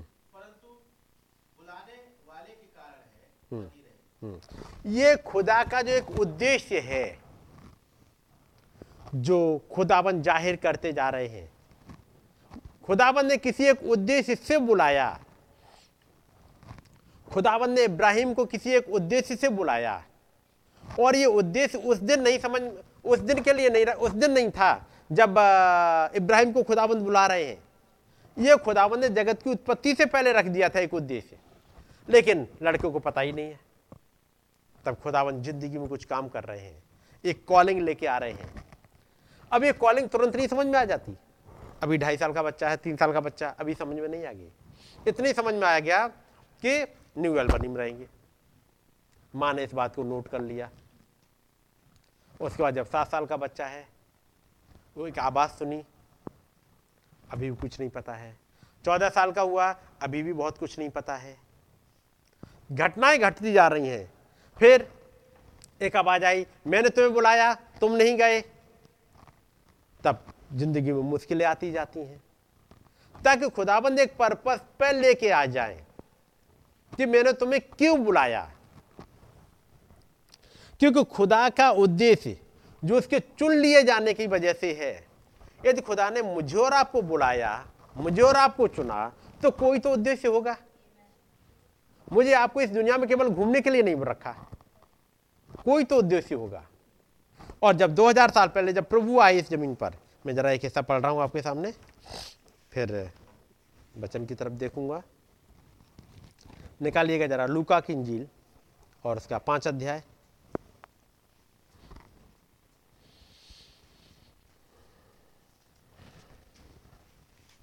लूका के साथ ही पहले बत्ती की निकाल लो बत्ती की इंजील और उसका चार अध्याय। चार अध्याय।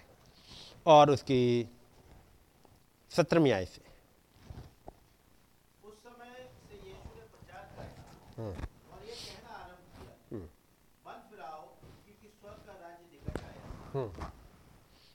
गलील की झील के किनारे फिरते हुए उसे दो भाइयों अर्थात शमौन को जो पतरस कहलाता है और उसके भाई अंद्रयास को झील में जाल डालते देखा क्योंकि वे मछुए थे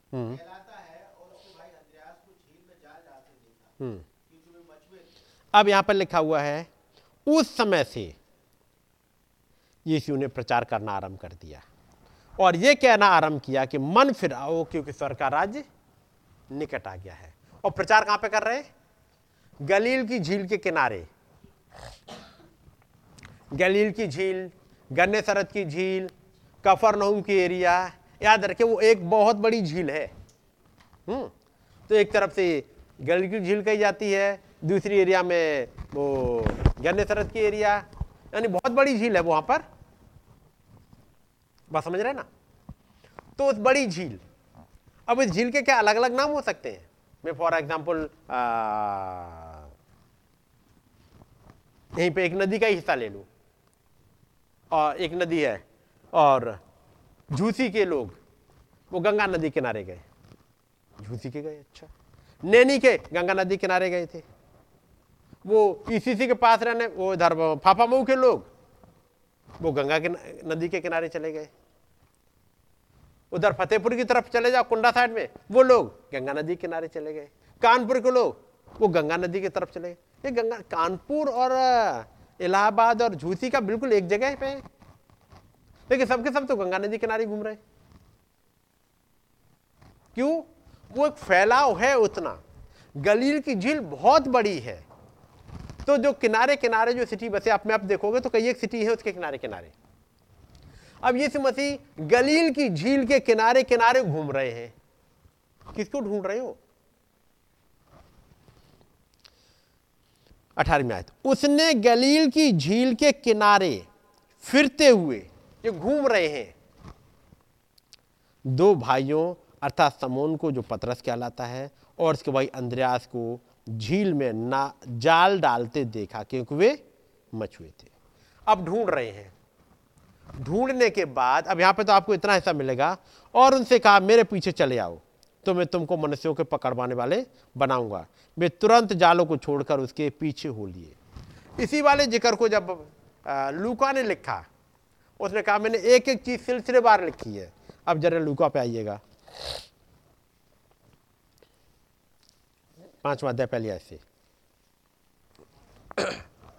लूका पाँच, पहली से।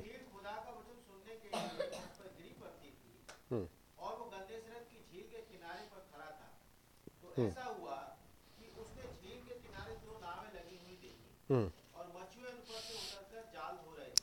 झील के किनारे केवल दो ही नावें होती हैं क्या? क्या केवल दो ही मछुए थे पूरे? आप इस नदी के पास चले जाओ, क्या केवल दो ही नावें मिलेंगी? निरी नाव है, अब वो घूम रहे हैं। उस झील के किनारे किनारे घूम रहे हैं, टहल रहे हैं। जैसे आँखें किसी को ढूंढ रही हो, वो आँखें किसी पर लगी हुई हैं, किसी चेहरे को जिसे कहीं देखा है उसको ढूंढ रही वो कहाँ है? जैसे वो गए थे उस कुंड में बैस जो बैसदा का कुंड है। वहाँ तमाम बीमार पड़े हुए हैं निरे। लेकिन आके किसी को ढूंढ रही हैं कि वो कहाँ है? है कि नहीं? जैसे भी आप, आपने पढ़ा जब वो पंद्रह मिनट का बच्चा हुआ है एक फाकता आ रही है आके कू की फिर अपनी वो नज़र उठाकर ढूंढ रही है जैसे किसी को कि वो है कहाँ? जब उसने देख लिया अच्छा वो है वहाँ। उसके बाद कू की और उड़ के चली गई। किसी को ढूंढ रही हैं ये आँखें। यहाँ पर ये आँखें किसी को ढूंढ रही हैं। वहाँ आपने पढ़ा मत्ती में पढ़ा था, और वो गलील की झील के किनारे टहल रहा है, घूम रहा है। यही तो पढ़ा था। गलील की झील के किनारे फिरते हुए पूछो, प्रभु, किसको ढूंढ रहे हो? बस ऐसे घूमने निकला हूँ। मैं मुझे किसी को ढूंढ रहा हूँ। है कौन? अब देखो, अचानक सामने देखा, दो नाव है, मिल गई हैं। हम्म। आगे। पढ़ो। दूसरी ऐसे नाव में से एक पर जो शमौन की थी चढ़कर उसने उससे विनती की कि किनारे से थोड़ा हटा ले चले अब देख ली, समोन की नाव देख ली। उन दोनों में से एक समोन की नाव देखी उन्होंने कहा, और जाके बैठ गए। बेटा, क्या मुझे बैठ जाने दोगे? और बेटा तो नहीं कहेंगे, समोन भी बड़ा है। भैया, हमें बैठ जाने दोगे? थोड़ा सा हम भी बैठ जाएँ आपकी नाव पे, क्योंकि पतरस बड़े हैं। भैया, हमें बैठ जाने दोगे? आ जाओ, बैठ जाओ, घुमा देते हैं थोड़ा सा। अब वो प्रचार कर रहे हैं। तीसरी आयत पढ़ो उन नावों में से एक पर जो शमौन की थी चढ़कर उसने उससे विनती की कि किनारे से थोड़ा हटा ले चले ये विनती कर रहे हैं कौन? ये प्रभु है आज्ञा नहीं दे रहा। ये विनती कर रहा है। उम्र में छोटा है। एक हम्बल पर्सन है। एक बड़ा ही नम्र इंसान है। और आकर के विनती कर रहा है। थोड़ा सा वहाँ से हटा लो। मैं कुछ प्रचार कर लूँ। चलो प्रचार करने लगे। आगे। वो बैठकर लोगों को नाव पर से देने जी जब वो बातें कर चुका तो शमौन से कहा हम्म। गहरे में ले चल और मछलियाँ पकड़ने के लिए अपने जाल डाल। अब उनसे बात करी, जब हो गया प्रचार। अब वो भी आपस में कह रहे हैं, आज पूरे दिन तो इन्होंने लगा दिए दो घंटे। हम्म। दो घंटे तो उन्होंने लगा दिए। अब बताओ, हमारी मछलियों का क्या होगा? पूरी रात भी नहीं पकड़ पाए और दिन में सोचा कुछ पकड़ेंगे तो ये आ गए। उन्होंने कहा, भैया, अंदर की तरफ़ ले, चलो चलो, देखते नाव, अंदर की तरफ़ लिए चलो। चलो, देखते हैं कुछ। समोन ने उसको उत्तर दिया हे स्वामी हे गुरु हमने सारी रात मेहनत की और कुछ नहीं पकड़ा। तो अभी तेरे कहने से जाल डालूँगा। आप अच्छा सा प्रचार कर लेते हो बहुत सी चीज़ें बात करते हो। आपने कहा तो चलो डाल देते हैं जाल को। छठी आयत। जब उन्होंने ऐसा किया तो बहुत मछलियाँ घेर लाए हम्म। और उनके जाल फटने लगे। हम्म। इस पर उन्होंने अपने साथियों को जो दूसरी नाव पर थे संकेत किया कि आकर हमारी सहायता करो। और उन्होंने आकर दोनों नावें यहाँ तक भर ली कि वे डूबने लगी। यह देखकर समौन पतरस यीशु के पाँव पर गिरा और कहा हे प्रभु मेरे पास से जा क्योंकि मैं पापी मनुष्य हूँ। वो कह रहे हैं प्रभु तुम जाओ। हमें हमारा काम करने दो इतनी मछलियाँ हम इतनी ब्लेसिंग नहीं देख पाएँगे। आपने तो इतनी भर दी। और मैं पापी इंसान हूँ मैं इस लायक ना हूँ। आप जाओ दूसरी कहीं देखो। क्योंकि इतनी मछलियों के पकड़े जाने से उसे और उसके साथियों को बहुत अचंबा हुआ। और वैसे ही जब्दी के पुत्र याकूब और यूहन्ना को भी, जो समोन के सहभागी थे। तो दूसरी नावें किसकी थी? क्योंकि वहाँ पर दो नावें मिल गई। एक तो पतरस पतरस अंद्रयास, और दूसरे जब्दी के बेटे याकूब और यूहन्ना। इन दो को, इन दो नावों को ढूंढ रहे हैं प्रभु। ये दोनों नावें एक साथ कहीं मिल जाएँगी एक ही मीटिंग में। दसवीं आयत। और वैसे ही जबदी के पुत्र याकूब और यहुन्ना को भी जो समौन के सहभागी थे अचंबा हुआ।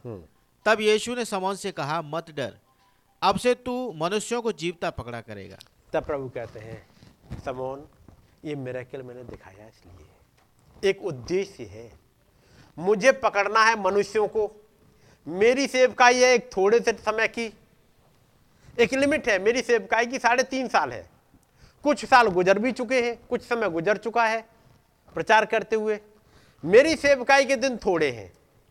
उसके बाद, क्योंकि मैं साढ़े तीन साल से ज़्यादा प्रचार कर नहीं सकता, डैनियल को जो दिखाया गया दर्शन, उसमें आधा सप्ताह काट दिया गया बीच से। मेरे पास तो केवल साढ़े तीन दिन बचे हुए हैं। इन साढ़े तीन दिन में ही मुझे कुछ काम करने हैं। और लोग हैं पकड़ने को बहुत। मैंने ये मेरेकल इसलिए दिखाया क्योंकि मैं यहाँ पर गलील के आसपास घूम क्यों रहा हूँ। क्योंकि एक जगह किताब है। किताब में तेरा पर्पस लिखा हुआ है, समोन। तेरा उद्देश्य है तेरी ज़िंदगी के लिए कि तू यहाँ पर इस जब दुनिया में रहेगा, केवल मछली पकड़ने के लिए नहीं रखा गया। तू रखा गया है ताकि तू बपतिस्मा का भेद समझाए। तू उन चाबियों से उस स्वर के राज को खोले। मैं तुझे स्वर के राज की कुंजियाँ दूँगा। मैं तुझे बहुत से दर्शन दूँगा। इसलिए देखा होगा, चूँकि पतरस को एक काम सौंपा गया है और वो है यीशु ने समझ से कहा, मत डर। अब से तू मनुष्यों को जीवता पकड़ा करेगा। अभी तो मछलियाँ पकड़ता है कई एक मर जाती हैं, कुछ ज़िंदा रह जाती हैं, लेकिन मैं काम करूँगा। तू किसको पकड़ेगा? तू मनुष्यों को जीवता पकड़ेगा ताकि वो हमेशा के लिए जीवित रह जाए। तू मछलियों को पकड़ता है ताकि हमेशा के लिए जीवित ना रहे।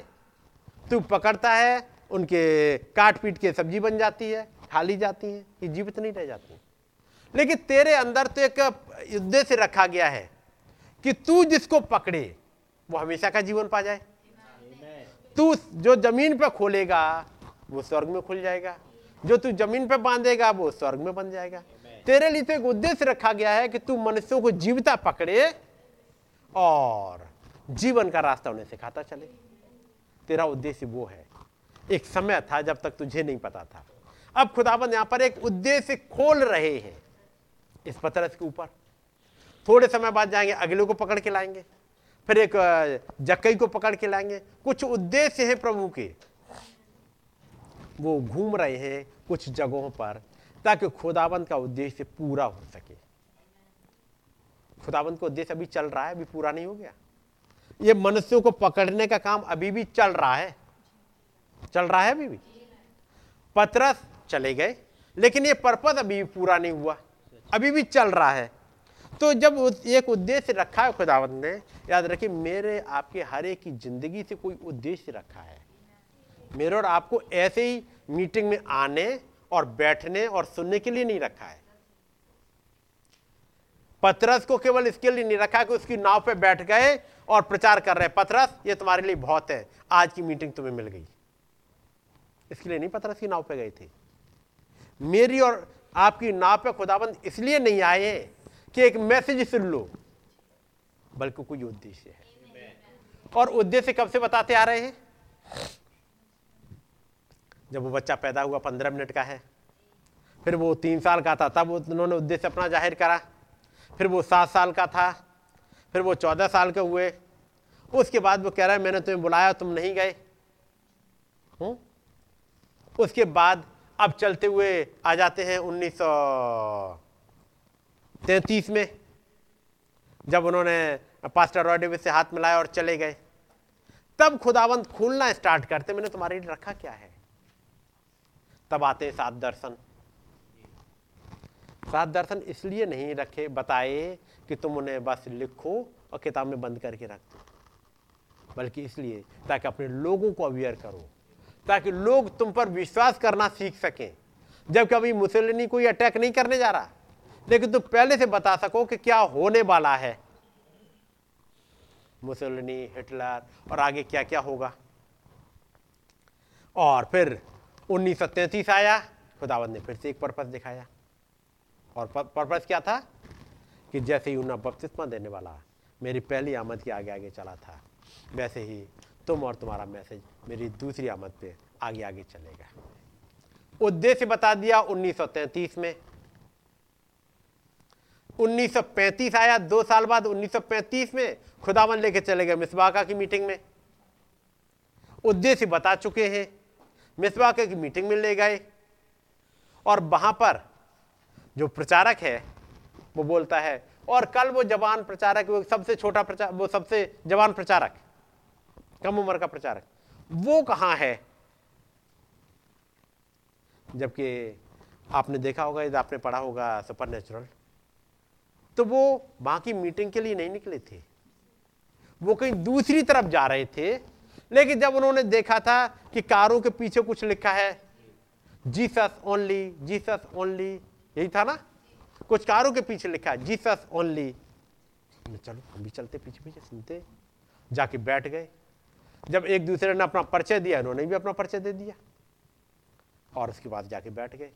क्या उन्हें पता था कि कल वो नहीं प्रचार के लिए खड़ा होना पड़ेगा नहीं लेकिन कोई एक दूत है जो लिए जा रहा है। कोई दूत है जब कार पर लिखा हुआ देखा, उन्होंने जीसस ओनली, कुछ पकड़ लिया। ये केवल बात नबी की नहीं है। मैं कहूँगा, मेरे और आप सबके साथ हुआ है। कहीं कुछ ऐसा दिखा, कुछ ऐसा मैसेज सुनाई दिया कि पकड़ लिया। मैं और आप नहीं पकड़ पाते। ये चूक चुन लिए जाने की वजह से है, इसलिए जब देखा, लिखा हुआ, जीसस ओनली, कार के पीछे। तो चल दी पीछे पीछे। फिर गए, उन्होंने देखा, ऐसी मीटिंग तो मैंने कभी नहीं देखी। बैठ गए उन्होंने कहा, कोई बात नहीं है। अब अगली मीटिंग भी चलो, कल रुकी जाते हैं। जेब में पैसे नहीं है। खाने के लिए भी कुछ नहीं है ज़्यादा। कोई कपड़ा प्रेस किया हुआ भी नहीं है।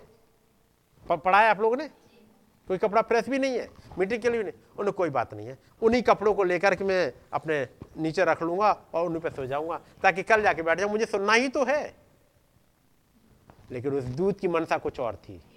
उस खुदावंत की मनसा कुछ और थी कि खुदावंत की मनसा थी, इनको यहाँ से उठाए और उस पुलपिट पर पहुँचाए। अगले दिन वो प्रचारक आता है और नाम बुलाता है। ये छिप रहे हैं, नबी छिप रहे हैं। लेकिन उस दूध की मनसा तो कुछ और है। वो मनसा एक चुन लिए जाने के अनुसार है, ताकि कुछ काम दे, ताकि तुम्हें, तुम्हारी ज़िंदगी में जो अनुभव आए हैं, वो तुम बता सको। और जैसे ही मीटिंग खत्म हुई, खुदाबंद ने आपको कुछ काम होने दिए थे। मैं पढ़ रहा हूँ आपके साथ।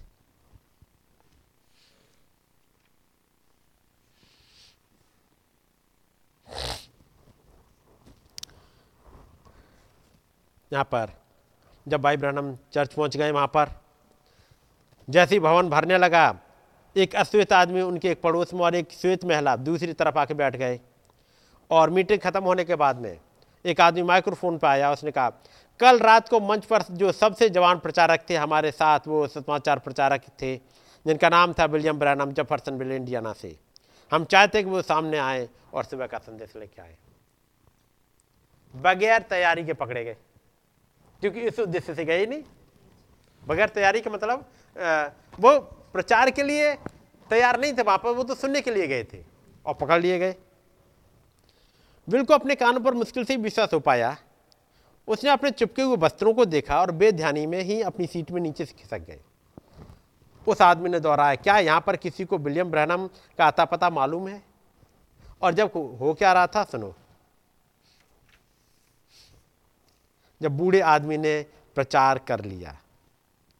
उसके बाद भाई ब्रहणम जब लौट रहे हैं तो वो आ, कह रहे हैं कि अब मैं यहाँ पर पता नहीं मैं किस चीज़ में आके फंस गया हूँ इन लोगों के बीच में।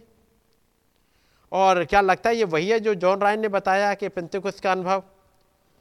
लेकिन आ, मुझे तो घर जाना था लेकिन कोई बात नहीं है।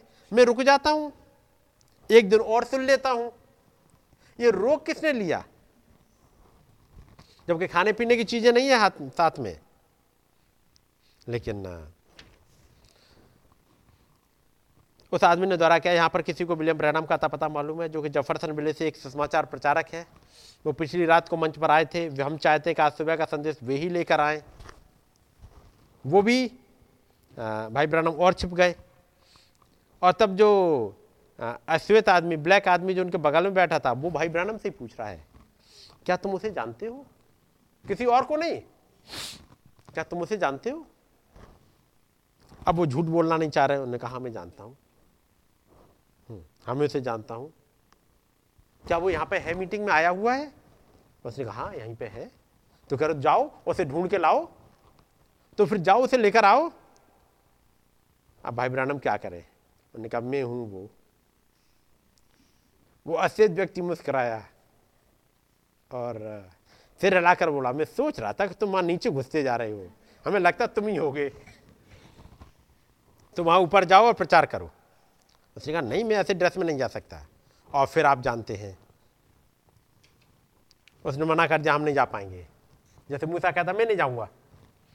माइक्रोफोन माइक्रोफोन फिर गूंजा, क्या कोई रेवरेंड विलियम ब्रैनम को ढूंढ पाया है? उस अस्वस्थ आदमी ने अपना हाथ उठाया।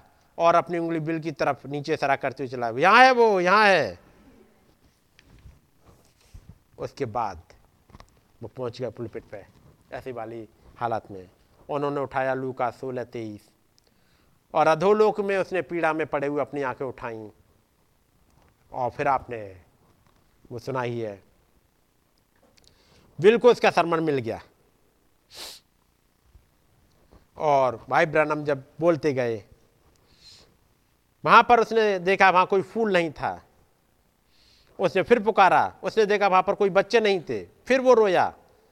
उसने देखा वहाँ पर कोई गीत नहीं है, फिर वो रोया। एक ऐसी ज़िंदगी के दुखद अंत को दिखाते हुए जिसने सुषमाचार को ठुकराया था। जितनी ज़्यादा देर तक देर तक वो प्रचार करता है उतना ही गहराई तक भी पिंते लोग उसके विशेष आर में उतरते चले गए। जब तक कि भीड़ में भावनाओं का मंथन ही न लगा, होने लगा। वहाँ कोई शांति नहीं थी। फिर वो चिल्लाया वहाँ कोई प्रेम नहीं था। फिर वो चिल्लाया वहाँ कोई मसीह नहीं थे। फिर वो चिल्लाया वहाँ खुदा भी नहीं था। फिर वो चिल्लाया, और फिर वो रो पड़े। ये मैसेज लेके कौन आ रहा है? यदि खुद लेके आए होते अपना मैसेज तो कुछ तैयारी के साथ आए होते। लेकिन ये कौन लेके आ रहा है? और ये जो लेके आ रहे हैं ये छिपा हुआ है उस दर्शन में जब वो चौदह साल के थे। चौदह साल की उम्र में चौदह साल की उम्र में जब वो गोली लग गई है, वो वहाँ का दर्शन उन्होंने देखा हुआ है। पहुँच गए। क्या हुआ था? क्या हालात थे? तो खुदाबंद ने वो दर्शन दिखाया क्यों था? ताकि एक दिन मैसेज बन जाए। एक मैसेज का हिस्सा बन जाए एक दिन। खुदाबंद का उद्देश्य ज़िंदगी की एक एक घटनाओं में चलते हुए। बात समझ रहे हैं ना? ये खुदाबंद दिखा क्यों रहे हैं?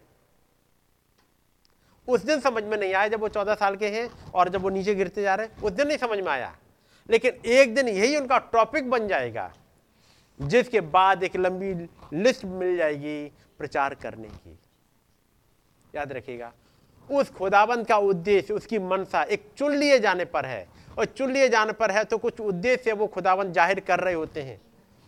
कई बार सपनों के द्वारा, कई बार घटनाओं के द्वारा, कई बार ज़िंदगी में कुछ उथल पुथल के द्वारा। और फिर एक दिन आके ये भी कहते हैं, मैंने तुम्हें बुलाया, तुम नहीं गए।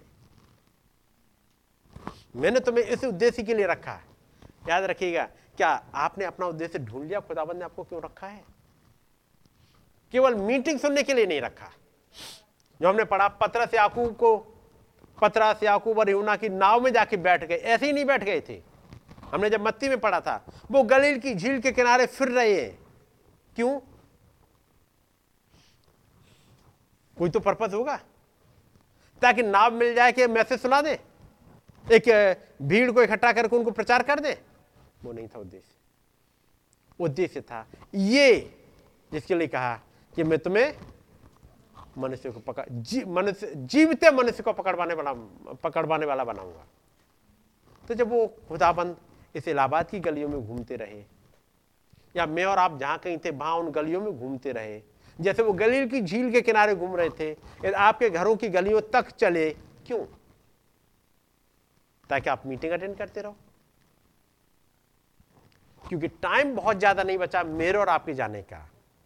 और अपने जाने से पहले, अपने उद्देश्य को पूरा आपको यहीं करके जाना है। यीशु मसीह कहते हैं, मेरा पिता अब तक काम करता है और मुझे उसके काम को दिन ही दिन में पूरा करना है। क्योंकि टाइम बहुत ज़्यादा नहीं बचा, वो साढ़े तीन साल का ही टाइम था और काफ़ी टाइम निकल चुका था।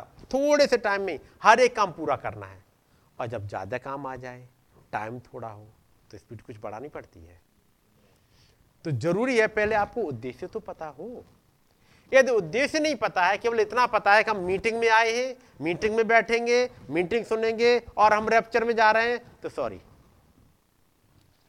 क्योंकि रैप्चर में जाने के बाद वहाँ कुछ काम नहीं है। वहाँ तो बहुत काम है। वहाँ तो बहुत काम है। और वहाँ जितना काम है इस मसीह ने एक दृष्टांत बोला था और बताया कि एक आदमी था, वो घर से बाहर निकला। कुछ मजदूरों को एक दिनार पे रख लिया मजदूरी पे। पढ़ा है आप लोगों ने? कहा, उसमें जाओ दा की बारी में जाओ। मैं तुम्हें एक दिनार दूँगा। चले गए। फिर वो पहले पैर पे निकला, कुछ और मिलेगा, अभी भी खड़े हुए हैं। उन्होंने कहा, तुम भी दा की बारी में जाओ। जो ठीक लगेगा मैं तुम्हें दे दूँगा। फिर वो दोपहर को निकला, दूसरे पैर निकला, फिर तीसरे पैर निकला, फिर वो आखिरी घड़ी में निकला पड़ा है? जब वो आखिरी घड़ी में निकला तब वहाँ खड़े थे। उसने पूछा बताओ, तुमने पूरा दिन बर्बाद क्यों कर दिया? तुम थे कहाँ? मैंने जाने कितने चक्कर लगा लिए। तुम तो नहीं मिले। तुम्हें मिल जाना चाहिए था या तुम काम के लिए आए थे तो तुम मिलने चाहिए थे? तुम जाने कहाँ बारे गर्दी करते रहे? कोई बात नहीं, अब मिले हो, तुम भी जाओ। जो ठीक बन पड़ेगा वो मैं दे दूँगा। लेकिन लिखा हुआ जब ये गए आखिरी घड़ी में उन्होंने जो काम किया, और आपने सुना होगा जैसे वो मैसेज, ये ऐसा नहीं था कि उस आदमी का काम खत्म हो गया था। ये तो ढूंढ रहा था आगे के लिए कि इनको आज हम भेज रहे हैं, किसी को हमने सुबह से लगाया, किसी को पहले पैर, दूसरे पैर, तीसरे पैर, और आखिरी घड़ी में। इनके काम करने का एटीट्यूड क्या है? ताकि मैं आगे के काम के लिए लगाऊँ। ये तैयारी थी आगे के काम के लिए। यहाँ काम खत्म नहीं हो जा रहा है। आप सोचो, जब हम यहाँ से चलेगा, मिलेनियम में कोई काम नहीं है। मिलेनियम में जो जा रहे हैं, जो रैप्चर में जा रहे हैं, उनका कोई काम है? क्या क्या काम है? हुँ? क्या करेंगे वो? राज्य करेंगे। करेंगे? अब राज्य करना हो और राजा को कुछ आता ना हो। ऐसों का राज्य कितने दिनों तक रहता है? यदि राजाओं का हाल देखो तो आपने देखा होगा, ये राजा है दाऊद। दाऊद इंतज़ार नहीं करता कि युवाब जाके मारेगा। युवाब से कहीं ज़्यादा मारने में तेज, लड़ाई में तेज, ये दाऊद है। है या नहीं? सरुआ से तेज? जब कोई खड़ा नहीं हो पा रहा है, तब जाके खड़ा हो जाता है। राजा का मतलब सबसे टॉप पे हो, या सबसे पीछे हो। और जो राजा ऐसे थे जिनको उसमें मिल गया विरासत में, राजागिरी विरासत में मिल गई और बस आराम से रह रहे। हम तो राजा हैं। उनका राज एक पीढ़ी से आगे बढ़ा नहीं। और खुदावंत के राज्य में कोई ऐसे बारे नहीं जा रहे। जिन्हें वो विरासत में दे दे। प्रूव करना पड़ेगा कि क्या तुम आगे के लिए हो काम करने लायक या नहीं। बात समझ रहे? क्योंकि मीटिंग सुनते सुनते चलते चलते हो सकता है हज़ार साल के बाद आँखें खुले अब हम कहाँ हैं? कहिए कहिए योगा मीटिंग सुनते सुनते क्योंकि वो लेके ले, लेने आने वाले हैं ताकि वो राज्य कर सकें। और राजा उतना एक्टिव ना हो तो काम नहीं बनेगा। ना समझ रहे हैं ना? आपने सोचा हमने बपतिस्मा ले लिया। हम मीटिंग में आ गए। हम तो बैठ के सुनते हैं। बस, हम दुनिया से अलग हो गए। हमने सब कुछ छोड़ दिया। अब तुम रेप्चर में जा रहे हैं। ऐसी वाली भीड़ नहीं जा रही है? बात समझ रहे हैं? एक उद्देश्य के लिए रखा गया है। और वो उद्देश्य कितना पूरा करके आते हैं। अब जैसे हमने एक म्यूज़िक की टीम पर रखा गया। ये बच्चे रखे गए। वहाँ पे म्यूज़िक में बैठते अच्छा चलो इन्हीं से पूछ लेते हैं। चार लोग वहाँ बैठते हैं, तीन यहाँ है। जो आप बताओ जो वहाँ बैठ रहे हो, यहाँ बैठने से पहले, आज के लिए दुआ करके कौन आया था? एक का सिरला तुम दुआ करके आए थे? यहाँ के लिए। सही से बोलना, भवन में बैठे। तुम दुआ करके आई थी? म्यूज़िक की टीम में यहाँ आ रहे हैं। यहाँ आने से पहले क्या आपने दुआ करी? घर पे? कि प्रभु, हम जा रहे हैं उस म्यूज़िक को बजाने के लिए, जो कि तैयारी लेके आएगा।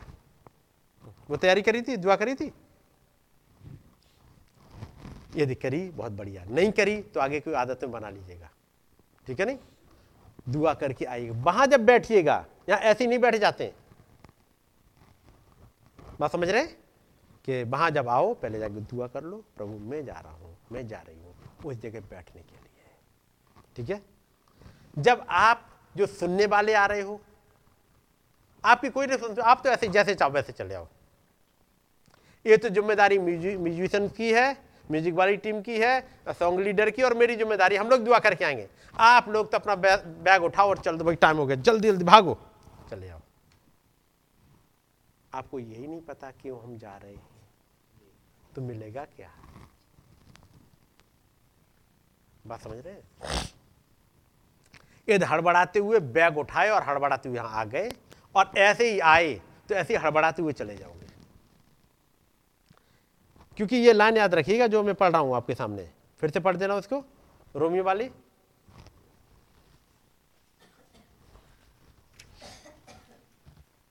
हम्म। हाँ? इसलिए कि खुदा की मनसा जो उसके चुन लेने के अनुसार है कर्मों के कारण नहीं, परंतु बुलाने वाले के कारण है बनी रहे। खुदा की मनसा जो चुन लिए जाने के कारण है। अब मैं जरा कुछ और दिखाता चलता हूँ। अब एक दिन की बात है। अभी 1946 नहीं आया है।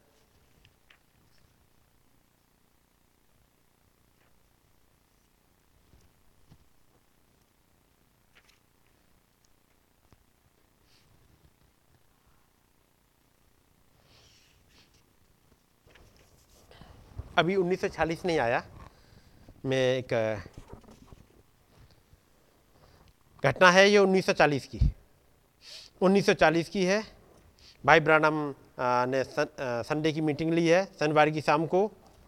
चर्च के बाद भाई ब्रानम लौटे और अपनी मम्मी के घर में रुक गए हैं क्योंकि 1940 अ, वो समय है जब भाई ब्रानम अकेले हैं और बेटा बिली पॉल माँ सिस्टर मेडा देखभाल करती रहती हैं। कभी कई कई एक बार अपने घर लेके चली जाती हैं क्योंकि ये प्रचार कर रहे होते हैं तो वो लेके चली जाती हैं। उन्हीं के चर्च की सिस्टर हैं वो। और वो रात में अपने पास रखी हुई थी बच्चे को इसलिए भाई ब्रानम को घर लौटने कोई जल्दी नहीं थी।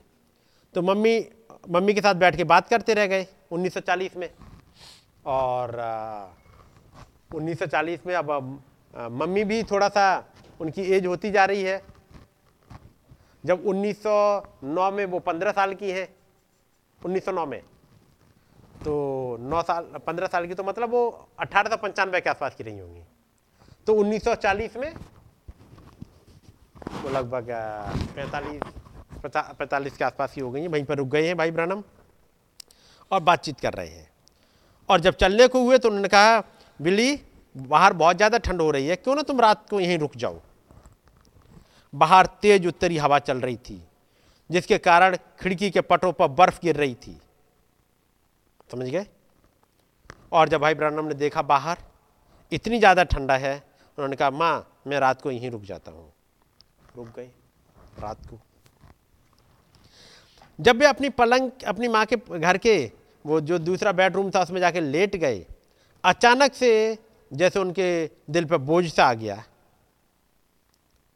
वो अपने स्वर्गीय पिता के पास गए ताकि बात कर लें। एक घंटे के बाद उन्हें नींद आ गई।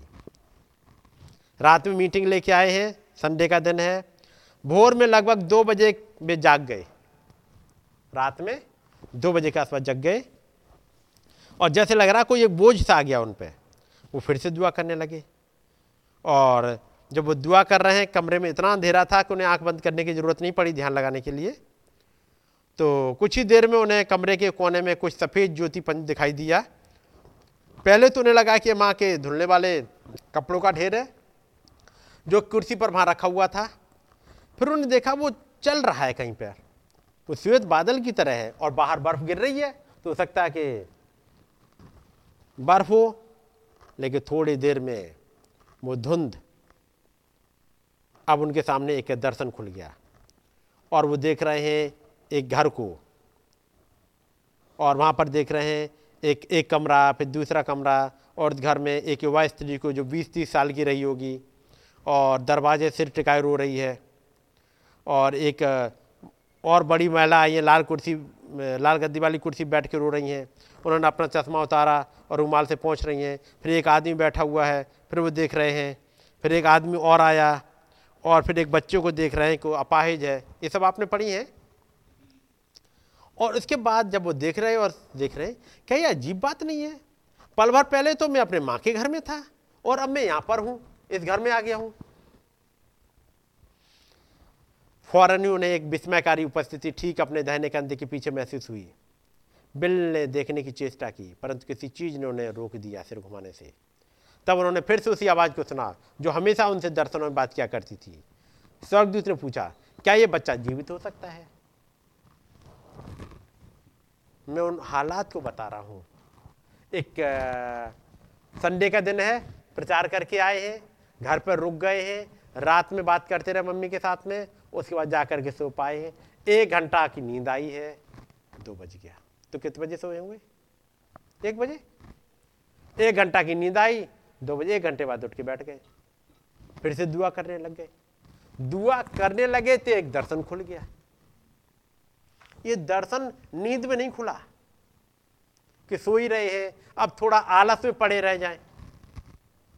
बात समझ रहे मेरी? वो आलस में नहीं पड़े रह गए? और जब उठ के बैठ गए, दुआ कर रहे हैं, तब कुछ खुलने लगा। और स्वर्गदूत ने कहा कि ये बच्चा जीवित हो सकता है? भाई ब्रहणम ने कहा, श्रीमान, मैं नहीं जानता। स्वर्गदूत ने कहा, उसके पिता से उस बच्चे को अपने पास मंगवा लो, ताकि तुम उसके लिए प्रार्थना करो, और वो जी जाएगा। उस पिता ने अपने बेटे को पलंग पर से उठाया और बिल के पास उठा कर ले आया और इसके बाद भाई ब्रानम ने दुआ करी और वो बच्चा ठीक हो गया। हम्म। स्वर्गदूत अभी भी बिल के पीछे था और निगाह से बाहर बोला, अब मैं तुम्हें कहीं और ले जाऊँगा। उसने बिल को उठाया और कहीं दूर ले गया, उन्हें कब्रिस्तान में ला पहुँचाया, जो शहर के बाहर के चर्च के पड़ोस में था। स्वर्गदूत ने कब्र के पत्थर की ओर इशारा किया और बोला इस कब्र के पत्थर पर लिखे नाम और तारीखों को याद कर लो। यह तुम्हें दिशा दिखाने वाला स्थान होगा। एक स्वर्गदूत एक नबी से दर्शनों में बात करता है, लेकिन बाकी लोगों से वो सपनों में बात कर रहा होता है। है कि नहीं? नबी से तो दर्शनों में और सपनों में सब तरह से बात कर रहे होते हैं, लेकिन बाकी लोग उनसे तो सपनों में बात कर रहे होते हैं, बचनों के द्वारा बात कर रहे होते हैं। क्या कभी आपने नोट किया ये चीज़ें? कहीं तारीख कहीं कुछ चीज़ें ये नोट कर लो। क्यों कहा जा रहा है? क्योंकि ये तुम्हें दिशा दिखाने वाला स्थान होगा जब एक जगह जाके कंफ्यूज हो गए कि किधर को जाएँ वहाँ ये काम आएगा। कब आएगा ये नहीं बताया। फिर वो बिल्कुल बहुत तेज़ी से एक दूसरे स्थान पर ले गए जहाँ पर दो दुकानें एक पेट्रोल पंप और कुछ मकान एक चौराहे के इर्द गिर्द बने हुए थे। फिर एक आ, मकान दिखा पीले रंग का। उस इमारत में से एक आदमी निकला जो नी, नीला बिब बारा लबादा ओवरऑल पहने हुए था और पीली टोपी लगाए हुए था। उसके बाल सफ़ेद और मूछे भी सफ़ेद थी और सौगदूत ने कहा ये तुम्हें रास्ता दिखाएगा। फिर अचानक से फिर दर्शन हटा फिर एक और जगह पहुँचे और वहाँ दरवाजे पर लिखा हुआ था खुदा हमारे घर को आशीष दे। माँ चीज़ें रखी हुई वो यहाँ पर लिखा हुआ है। और वहाँ पर उन्होंने देखा स्वर्गदूत ने पूछा, क्या ये व्यक्ति चल सकता है? बिल ने उत्तर दिया श्रीमान, मैं नहीं जानता। स्वर्गदूत ने आज्ञा दी, जाओ और जाकर उस व्यक्ति के पेट पर हाथ रखो और प्रार्थना करो।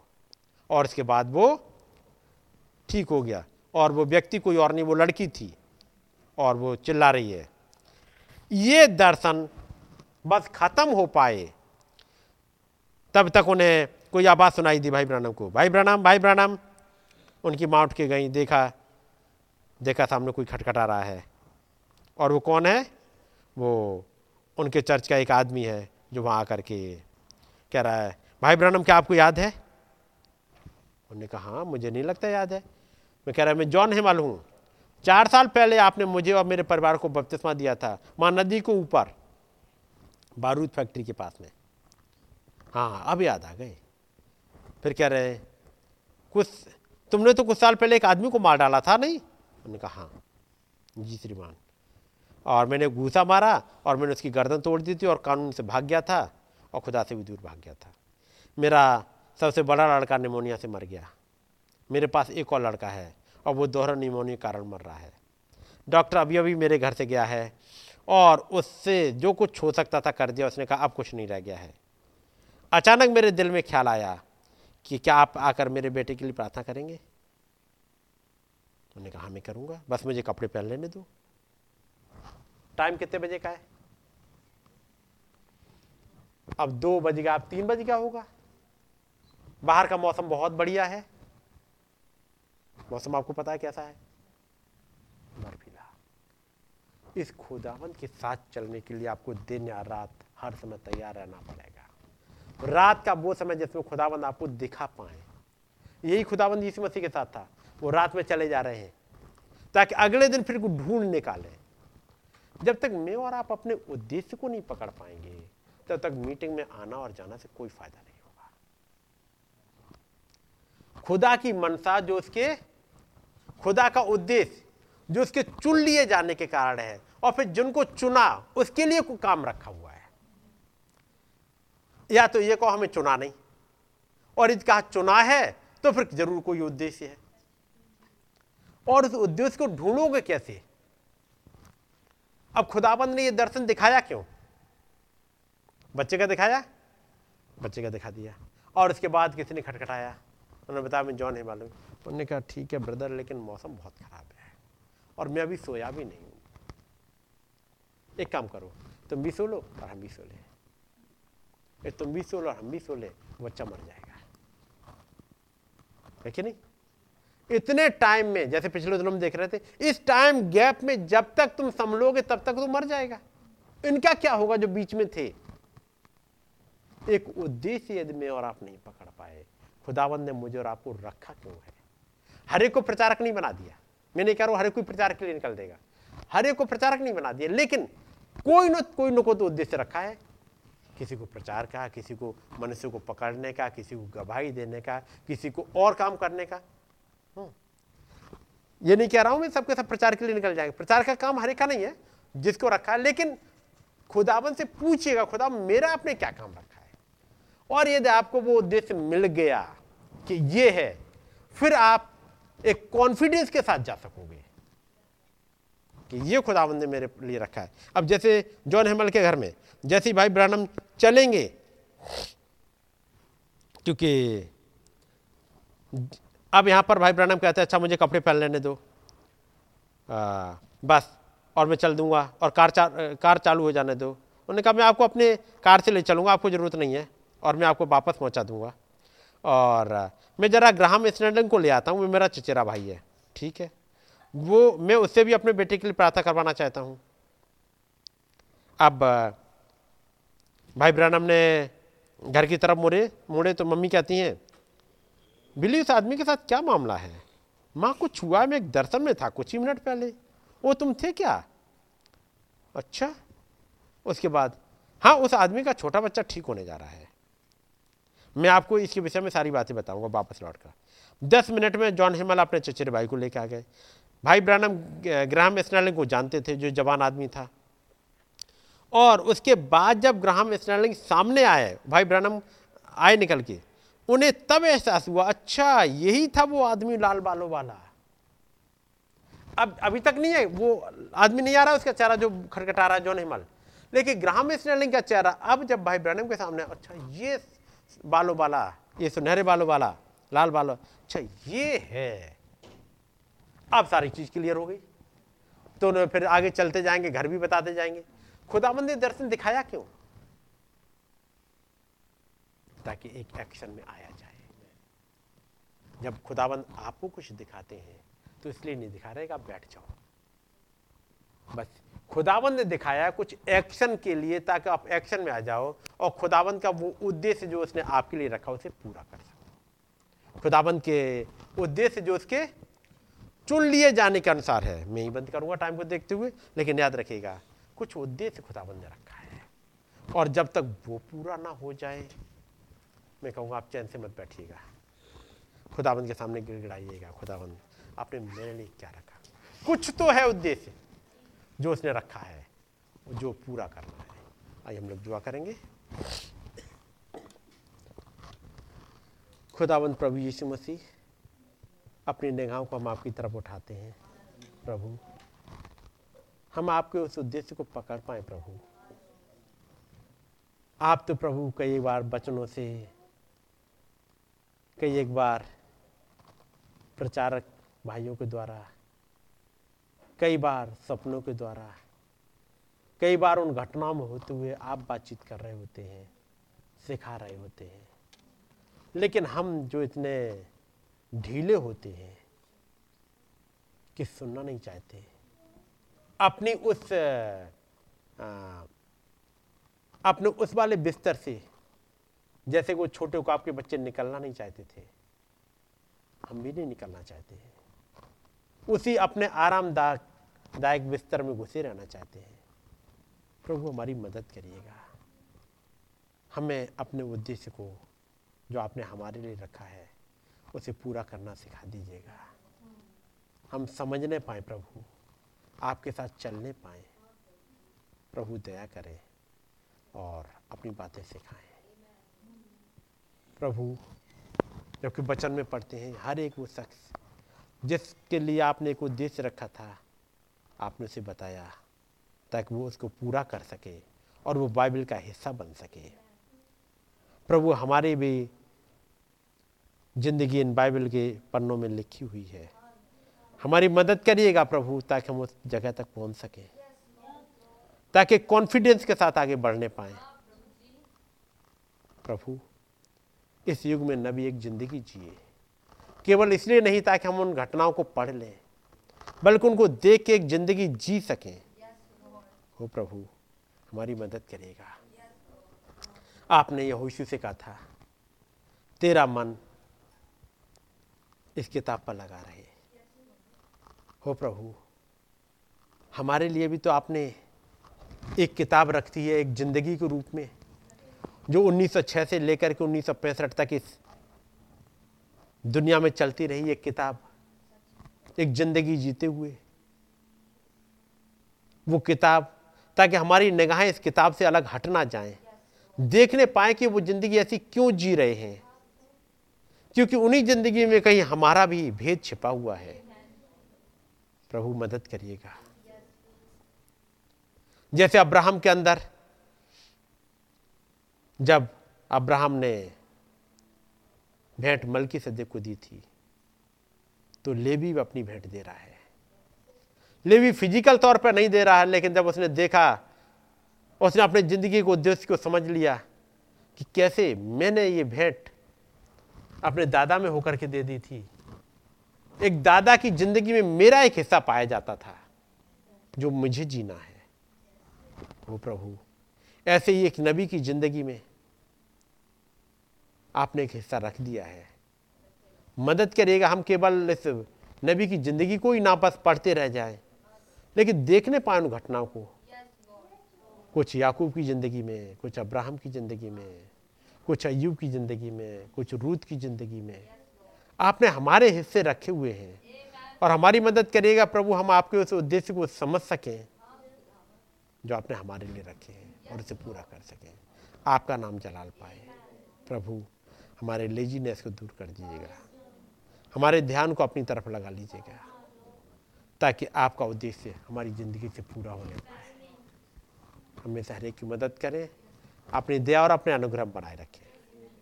हमारी विनती को सुने, कबूल करें। प्रभु यीशु मसीह के नाम में। आमें हमारे पिता, आप जो आसमान में हैं, आपका नाम पाक माना जाए। आपकी बादशाही आए। आपकी मर्ज़ी जैसे आसमान में पूरी होती है, ज़मीन पर भी हो।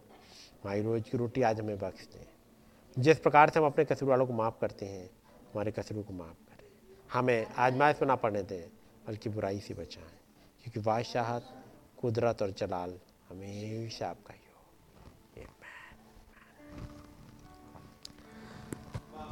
heavenly home is bright and fair. I feel. Nor pain nor death can enter there. I feel like traveling on. Yes, I feel like traveling on.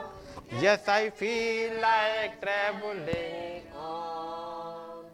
My heavenly home is bright and fair. I feel like traveling bless you all.